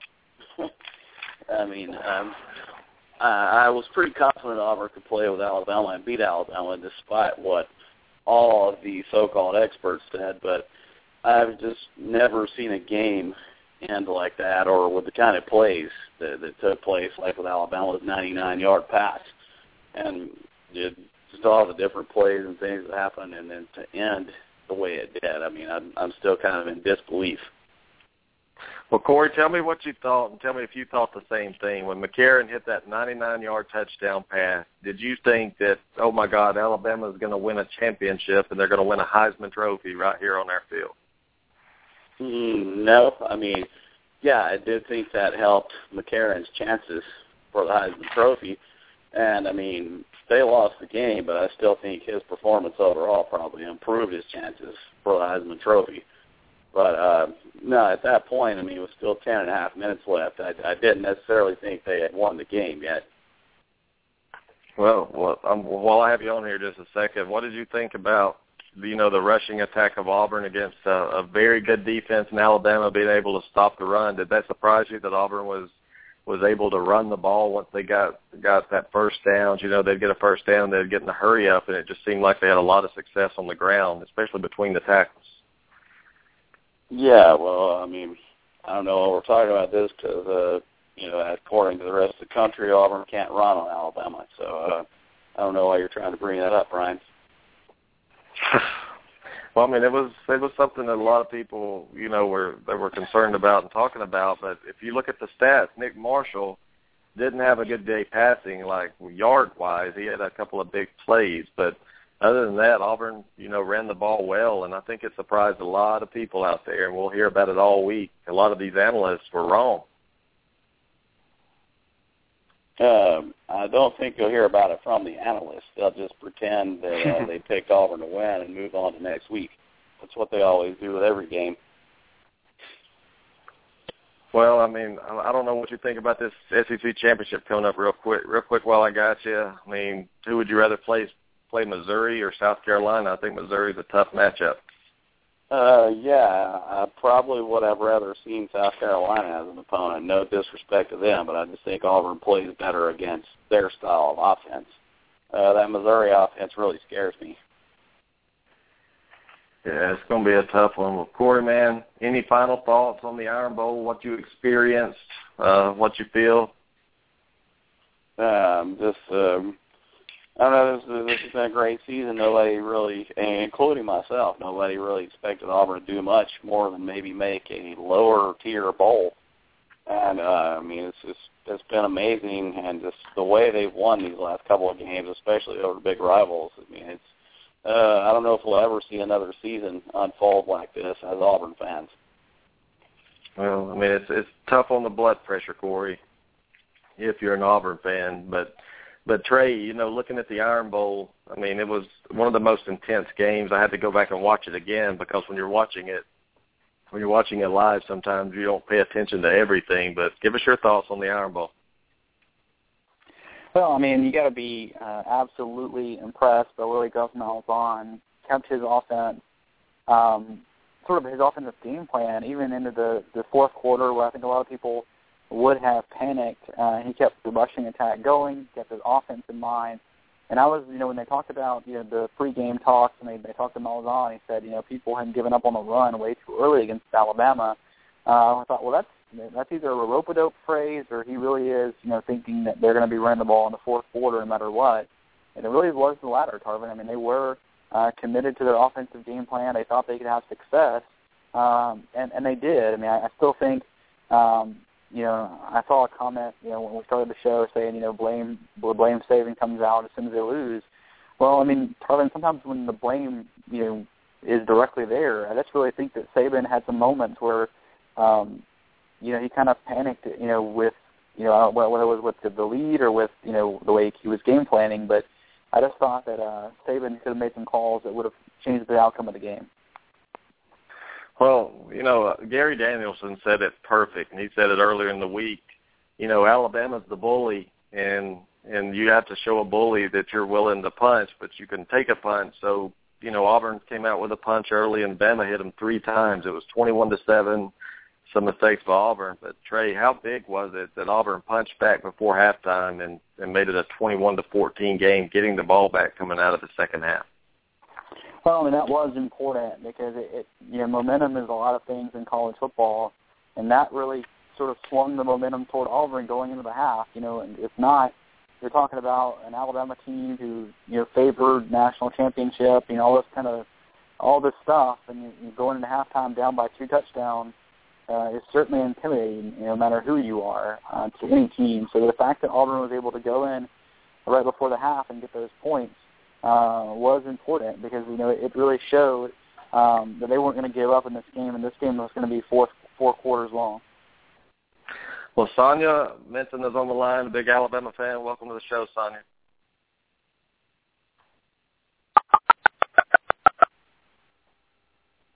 Sonia, are you there? Tarvin? Yeah, I hear you. How yeah, you doing? what's up, man? What's going on? I was just laughing at some stuff in the chat room. So tell us your thoughts of the Iron Bowl, Sonya. I know it's a tough loss. Alabama's not used to losing football games, so so tell us what what your what your initial thoughts were. Uh, well, you know, we had we had talked earlier, and I told you I wasn't comfortable with uh this game. I wanted us to win, and I, of course I always want Bama to win, but I don't know. The more I saw of Auburn, I was just like, yeah, we'll see. So I woke up Saturday, and I told Jason when I woke up, I'm like, I don't know, but he was still gung ho. but it, it is what it is. It's like it's a loss, and we've lost before. We've been here before. We've been at the bottom. We've been at the top, and it's just so funny to me that uh, the biggest the biggest shock of all is the number of people who are who are just shocked that Bama fans aren't falling out in the streets or jumping from buildings and all of that crap so, you know, it's like if you're a real Bama fan, if you've been following college football, you get used to the ups and downs. You know, you know some games you'll win, some games you'll lose. Would would it have been great to to three-peat? Yeah, it would have been great. But if it's not meant to be, it's not meant to be. We still have three of the last four. Uh, the last two were back to back. We're still uh, still won the SEC national championship or SEC championship game last year. It's no big deal, you know. And like people want to talk about um, living on past and all of that. Well, that's the exact same thing that other fans do when we bring stuff up. They bring up their past, so we're going to bring ours up.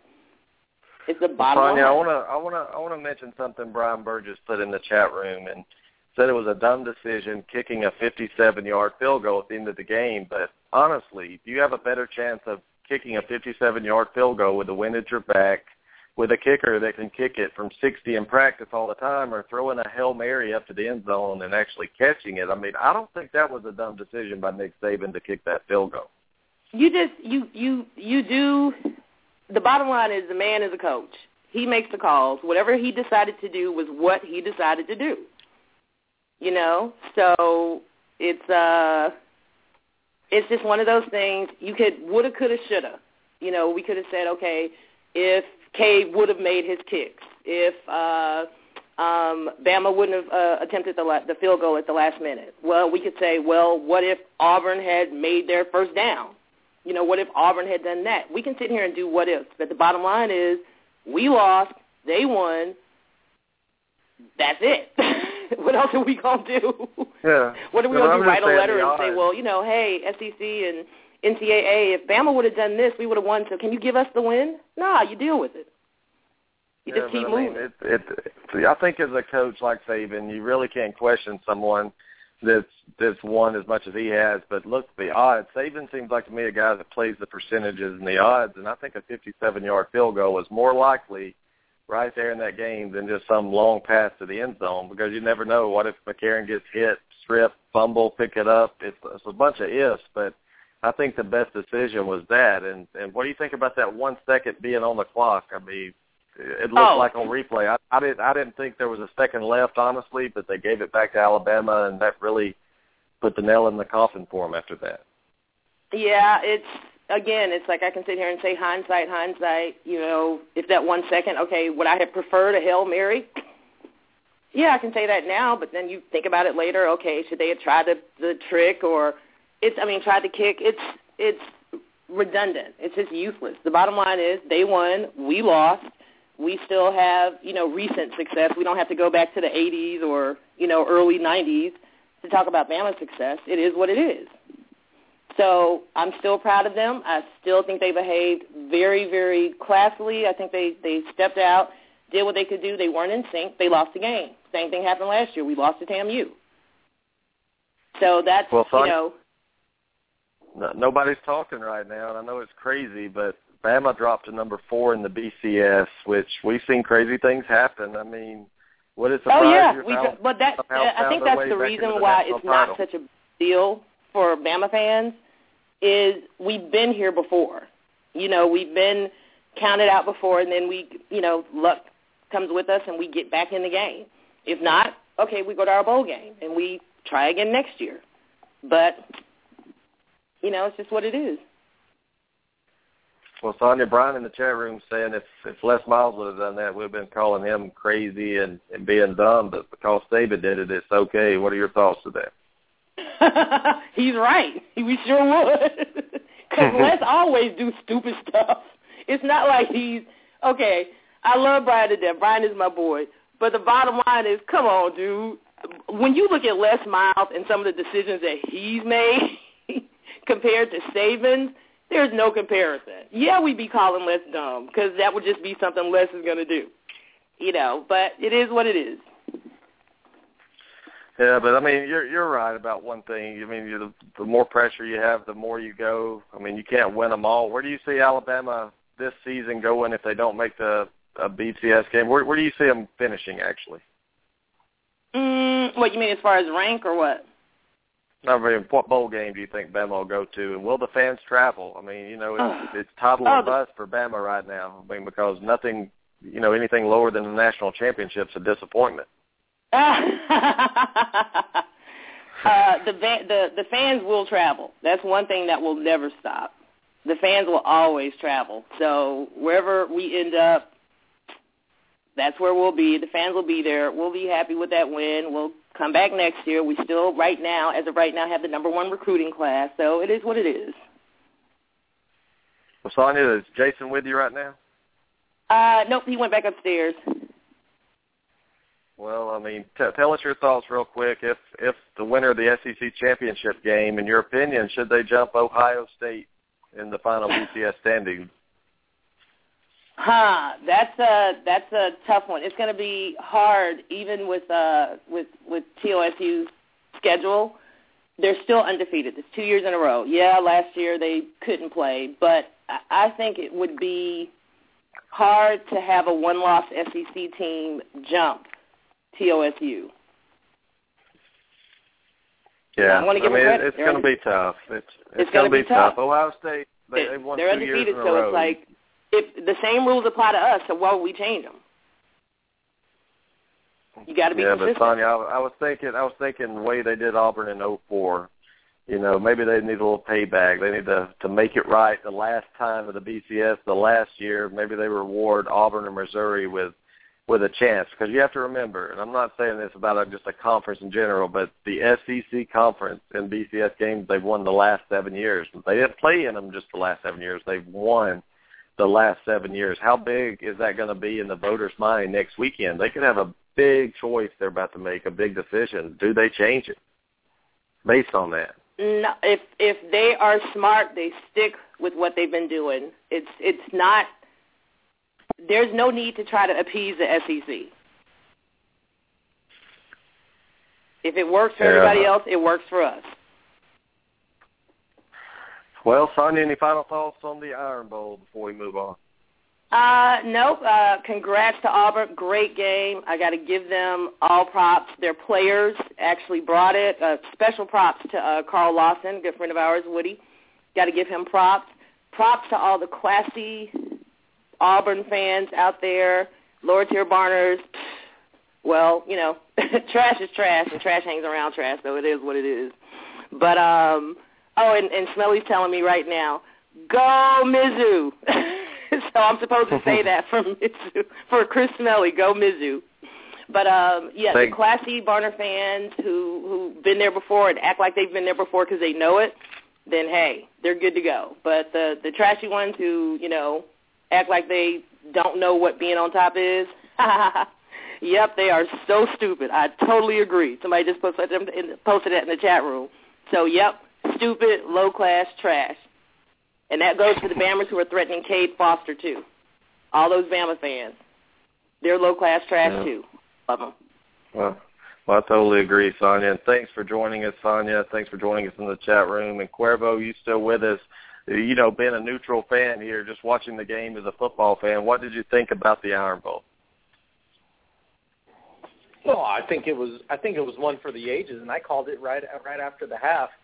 Um, you know, I was like, I, I smell a historic Iron Bowl coming, and I didn't know it was going to be to that extent, but you know, I just I just knew there was going to be something special that people were going to talk about for years about this game, and I mean, this is this is beyond what I what I had expected. Matter of fact, I was on Twitter last night and uh, just looking at what people were posting.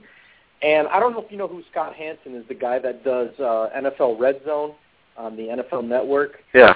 He put that he, and this was interesting. I thought this was interesting what he said. He said that that that moment last night was this generation's Stanford Cal moment. You know, the whole band is on the field type thing, and that's what we got last night for you know for this, this next 20 years to cover as far as college football is concerned. I was like, wow, that's you know that's really interesting that he that he put it that way because you know there's certain moments, good or bad, which obviously you know this is for some people a good moment, and you're always going to remember um, where you were watching it, and you know so I mean that that's that's what you know that's what I thought. I thought it was a phenomenal game, and you know lived up to the hype and and more. Yeah, so so looking at looking at Gus Malzahn in this game, were you impressed? You know, with the way he coached and handled himself, even when they're down twenty-one to seven, and even you know on that fourth and one at the end of the game, their ability to drive the football. I mean, what is it about Gus Malzahn that that allows him to keep composure. He looks just to me, he looks he looks real composed. Should Auburn actually give him some more money now and extend him, or do you think it's a little too premature? Let's see what he does over the next couple of years. Yeah, it's. I think it's way too premature right now. I mean, you know, some nice wins this year. I, I'm not taking anything away from what Auburn's done this year. However, you know, heaven forbid Auburn goes six and six next year, then Auburn fans are gonna be like, "See, we, you know, I, I knew we shouldn't have gave him, you know, we, they shouldn't have gave him the money," and and you know, Auburn fans will be calling for Malzahn's head. So it, I think it's a little too early to talk about it, you know, giving him a pay raise and things like that. But um, you know, I mean, I, I as far as what you were talking about, um, you know, how the the team was able to come back from a 21 7 deficit. I think that just speaks not just about the coach and how he teaches his guys to have a you know never quit mentality, and the game's not over until the clock says zero, which we you know we saw that last night.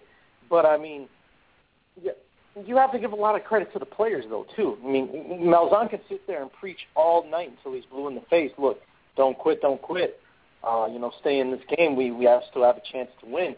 But if the players go out there and and you know they play you know half-assed, then th- I mean there's nothing Malzahn can do. He can't suit up and and you know go out there and make everything happen on his own. It's got to be up to the players. So you got to give a lot of credit to the players as well to for buying into Malzahn's what he's selling as far as having that never quit mentality.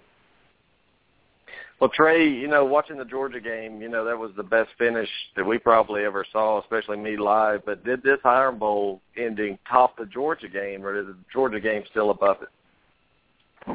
Well, I think if you're an Auburn fan, it, it has to top it because I mean, not this is the Iron Bowl. I mean, and this point, this is the SEC West. You know, this gives you the shot to play for the championship. So, I think it tops it. Um, but I mean, man, if you it gives you a reason to watch Auburn for as a neutral fan because you never know what kind, what's going to happen.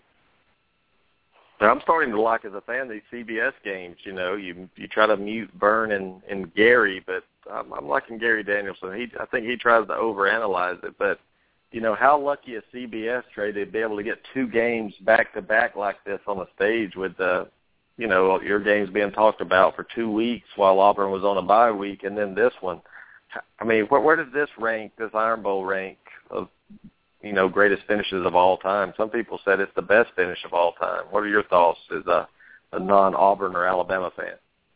Well, to me, it's uh, you know, uh, when I look at all the football I've watched, it was the second best football game I've ever seen when it comes down to college. You know, I still look at the Oklahoma Boise State game as just being more ridiculous because there were more plays that I could not believe happened. Um, you know, just way too many things that shouldn't happen on a football field. You know, Statue of Liberty type plays, you know, the hook and ladder plays. I mean, it seemed like everything improbable happened. Um, but this is certainly the, the greatest last play I've ever seen. Um, if you look at just one play, but uh, overall, Tarvin is my number two game that I've ever I've ever seen in college football. Number two, you you put Boise and Oklahoma number one, right? Absolutely, yeah. Overall, the most crazy game I've ever seen. Yep. Wow. Wow. Cuervo, what's the greatest game you've ever seen in like this? Well, I would love to put Boise and Oklahoma up there. Unfor- uh, I will admit, though, I, that I did not watch that game live. So, with that being said, I would have to put. Oh, maybe maybe it's just because it's fresh in my memory, but I mean, right now, off the top of my head, I can't think of any more exciting of a game than than last night. I, I really can't. I'd have to think about it for a minute, but you know that's that's got to be right up there. I mean, we're talking just college football. I think I think last night's game is probably top two or three. Well, guys, you know the Auburn Mississippi State game with Tuberville back there, the three to two game, Trey. That that could be right up there, right? The excitement and just on the edge of your seats. Um, maybe that game could be, but no, all seriousness, I think the last two weeks is it's something as a fan you dream of, and I mean it's stressful to go through that as a fan to to have to win that way, but and guys Auburn could be right now. They could be seven and five team, or eight and four or something. Last minute drives, Mississippi State, uh, the Georgia game, the Alabama game. There's four right there, Trey. But when you win a game like that, is your player Trey? What does that? I mean, does that really help you in your momentum? Do you really get to a point where you really think you can't lose? Well, I think it does. I mean, I think the confidence level for Auburn is be through the roof because I mean they've really dodged two amazing bullets. I mean, with you know the Georgia ending. I mean, most teams get one of these every so often. You know, like Nebraska had theirs earlier this year, where they had the the hail mary with you know at the end of the game to beat Northwestern. You know, that was their crazy finish. They, they didn't get another one, Tarvin. So for Auburn to get two, you have to start thinking, man, maybe maybe we are, you know, maybe we are titanium this year. Yeah, I mean that this year has been been crazy. But I, I go back. I wasn't alive really watching this when I was a kid. But punt, Bama punt, the Iron Bowl, Van Tiffin's what was it, 53 yard field goal in what was it, 85 I believe. Lawyer Tillman's reverse in 86. It seems like these Iron Bowls come down to the end. Some of them, some of them are blowouts, like last year's 49 to nothing, and the previous year, what was it, 42 to 14 something like that, Trey. But where does the Iron Bowl, in your opinion, stack up with rivalries all across the nation?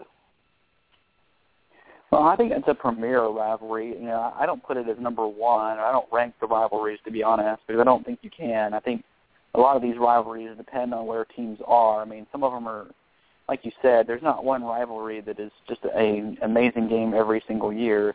Um, but you know, it's certainly one of the premier rivalries in all of college football because uh, it has in so many years meant something each year, um, you know, just as much as any other rivalry.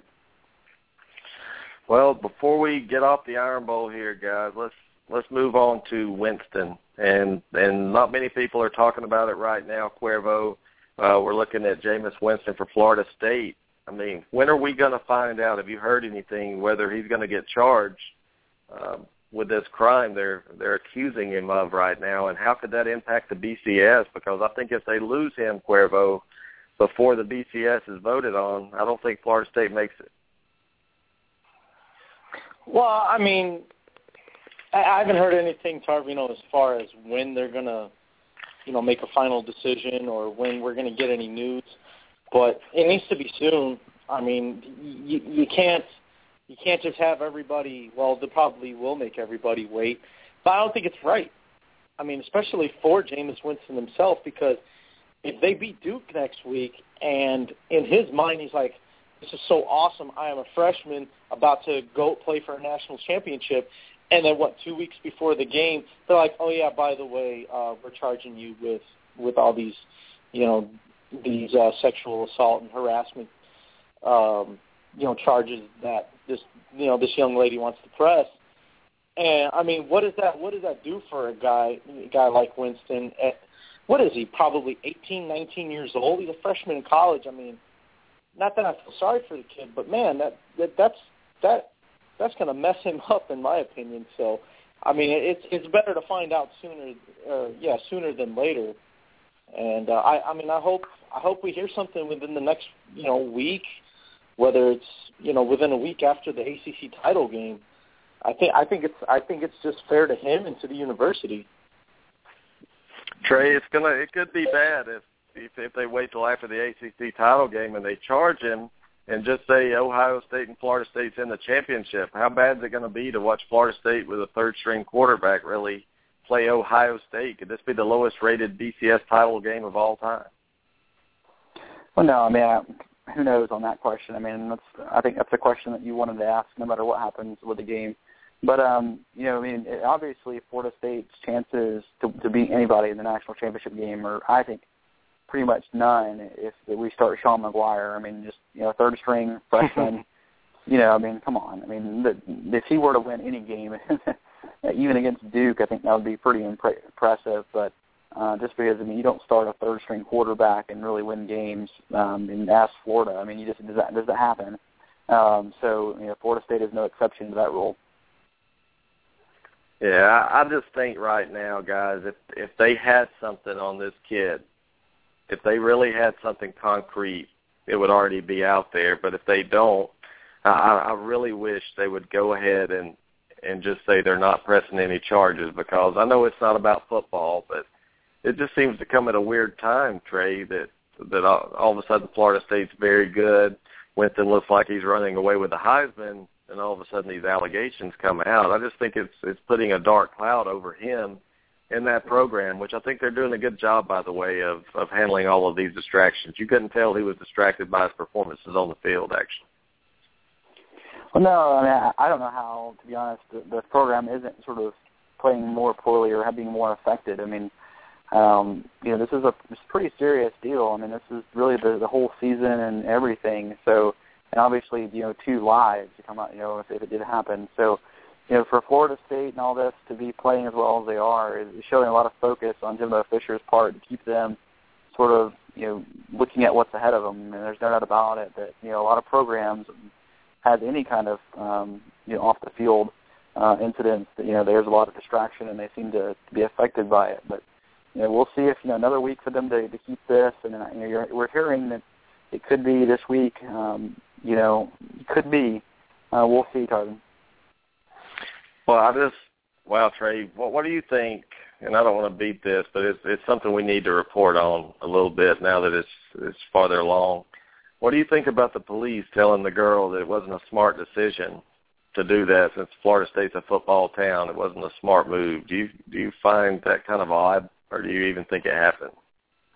Well, one, I think that's assuming quite a bit to say that that, happened. I mean, uh, there is a, a real world conversation that you have with anybody um, about going forward on stuff. You have you tell them realistically, you know, this is what could happen, and this is what the ramifications for what not necessarily we would say, you know, and then probably the next sentence, even if it was said, was, you know, we're going to back this no matter what.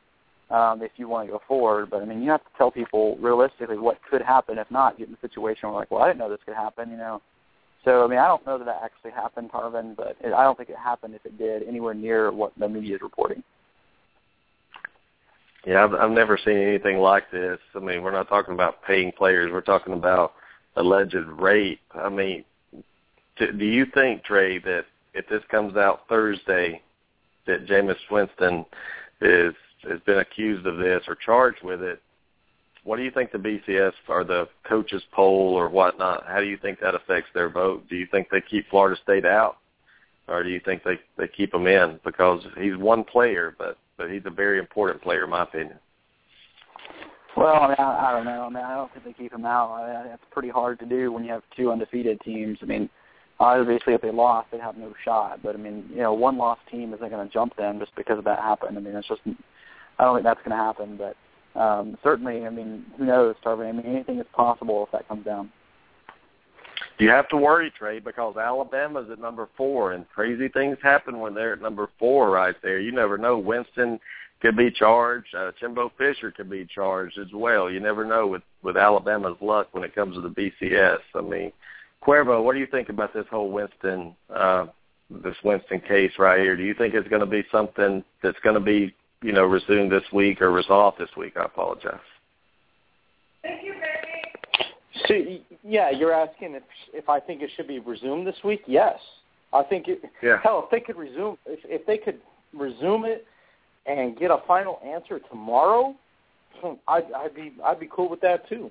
I mean, this thing just needs to to you know just end. This this needs to finish. We need to move on.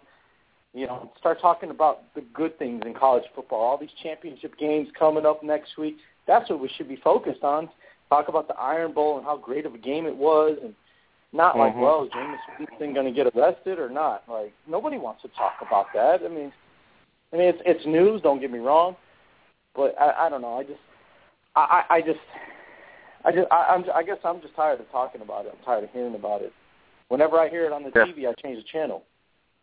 Yeah, Florida State reminds me of Auburn back in 2010. The way they handled these distractions and they they moved forward and took care of business, and all of a sudden it comes out that he's clear to play. Trey, you ne- you never know what's going to happen, but I mean, I would find it very disturbing if this if he did do that, but I, I would be shocked if he did, honestly.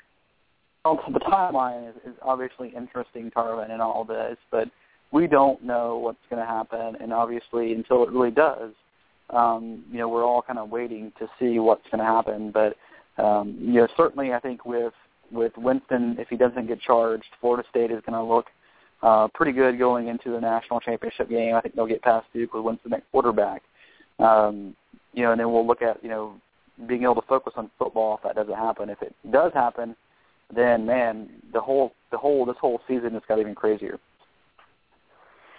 Yeah, but what a finish! The last year of the BCS guys. I mean, I'm I'm gonna miss all this debate and controversy. I mean, I, I love the BCS in a way. Even though in 04 we got left out, I think they've done their job. They've gotten the right team in most of the time. Trey, I'm gonna miss this two-team controversy here. I'm I'm really gonna miss it. The four teams if it was this year, I'd feel a lot better about our chances, and even Alabama would probably be back in it. But are you going to miss the BCS, or are you glad this 14 playoffs coming? No, I'm, ready for the BCS to be over with. I mean, I'd rather have a conversation about you know Missouri versus Alabama, even though that would be just going to be solved this weekend.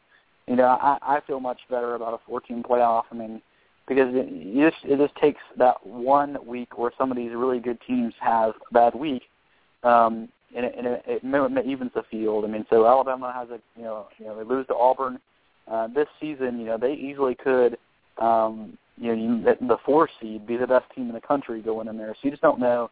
And I'm ready to see these teams actually play each other in a playoff and see who's able to win it on the field versus who's able to win it in some computer ranking. Yeah, but you know, you know, Paul put Oklahoma State, Florida State, Auburn, Ohio State. If Auburn beat Missouri, do you have a problem with that? You know, Bama being the one-loss team, would it be okay with you if Oklahoma State went ahead of Alabama with one loss since they would be conference champions?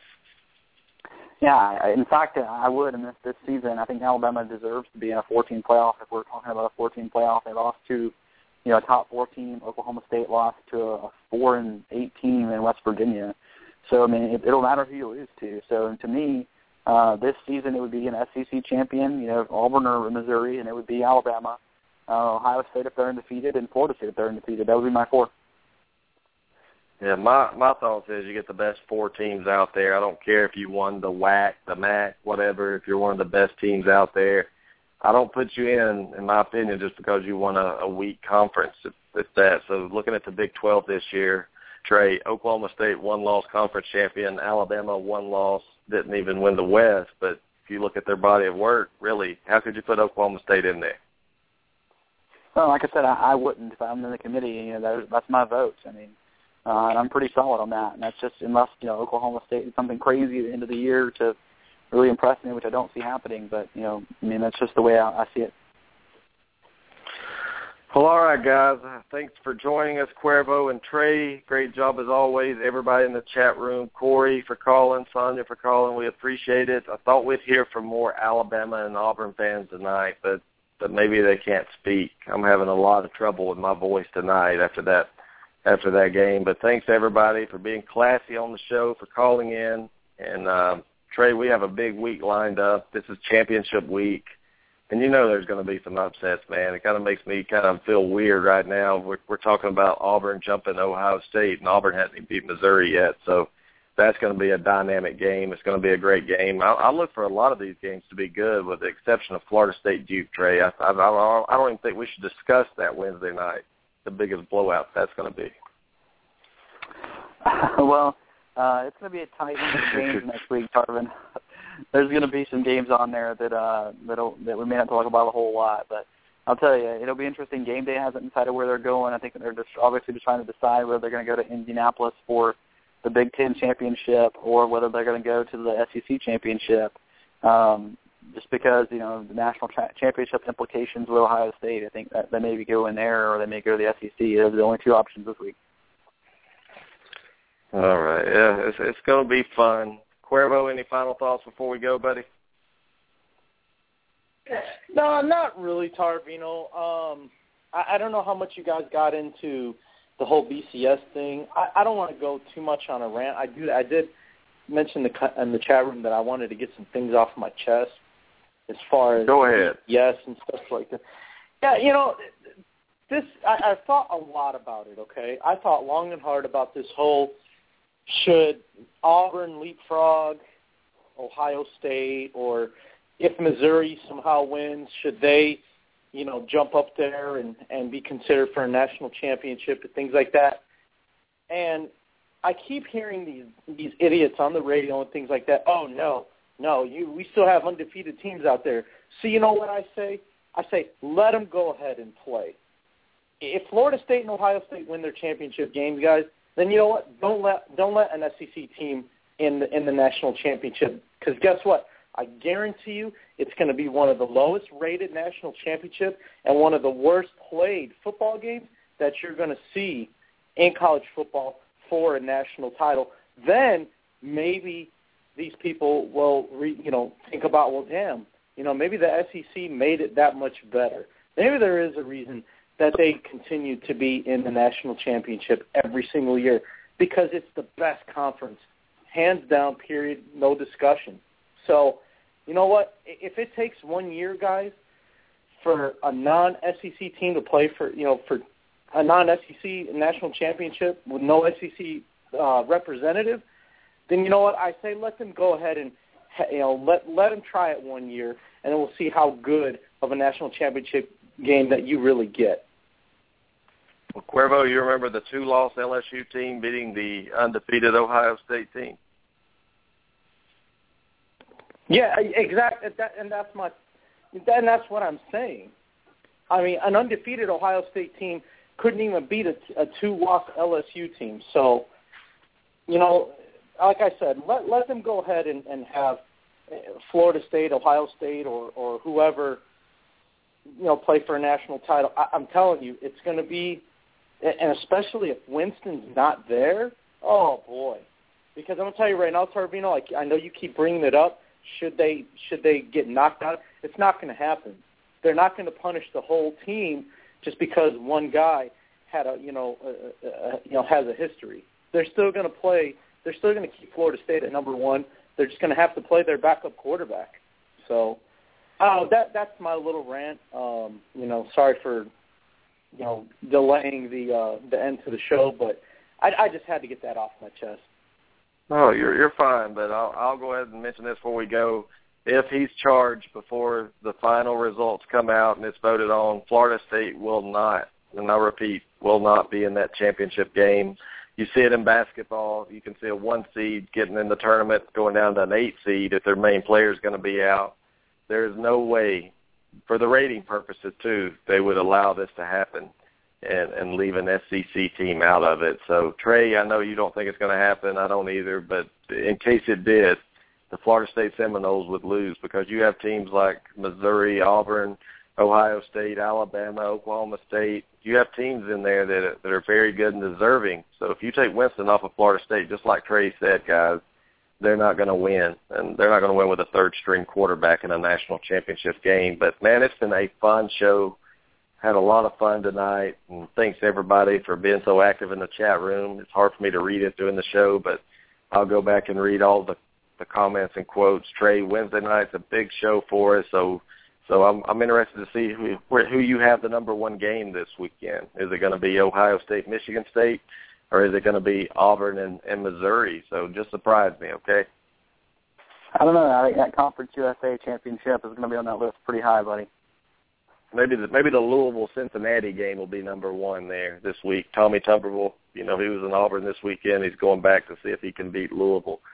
So guys, thanks for joining us, and and we're going to crank up the BCS talk from from now on till it's over with. So we have another good month left of college football, a little over a month. So we're going to be ramping it up a little bit, Trey. So Cuervo, thanks for joining us. Everybody for calling in in the chat have a safe week, and, and I hope everybody had a Thanksgiving, a good Thanksgiving. We'll see you Wednesday night.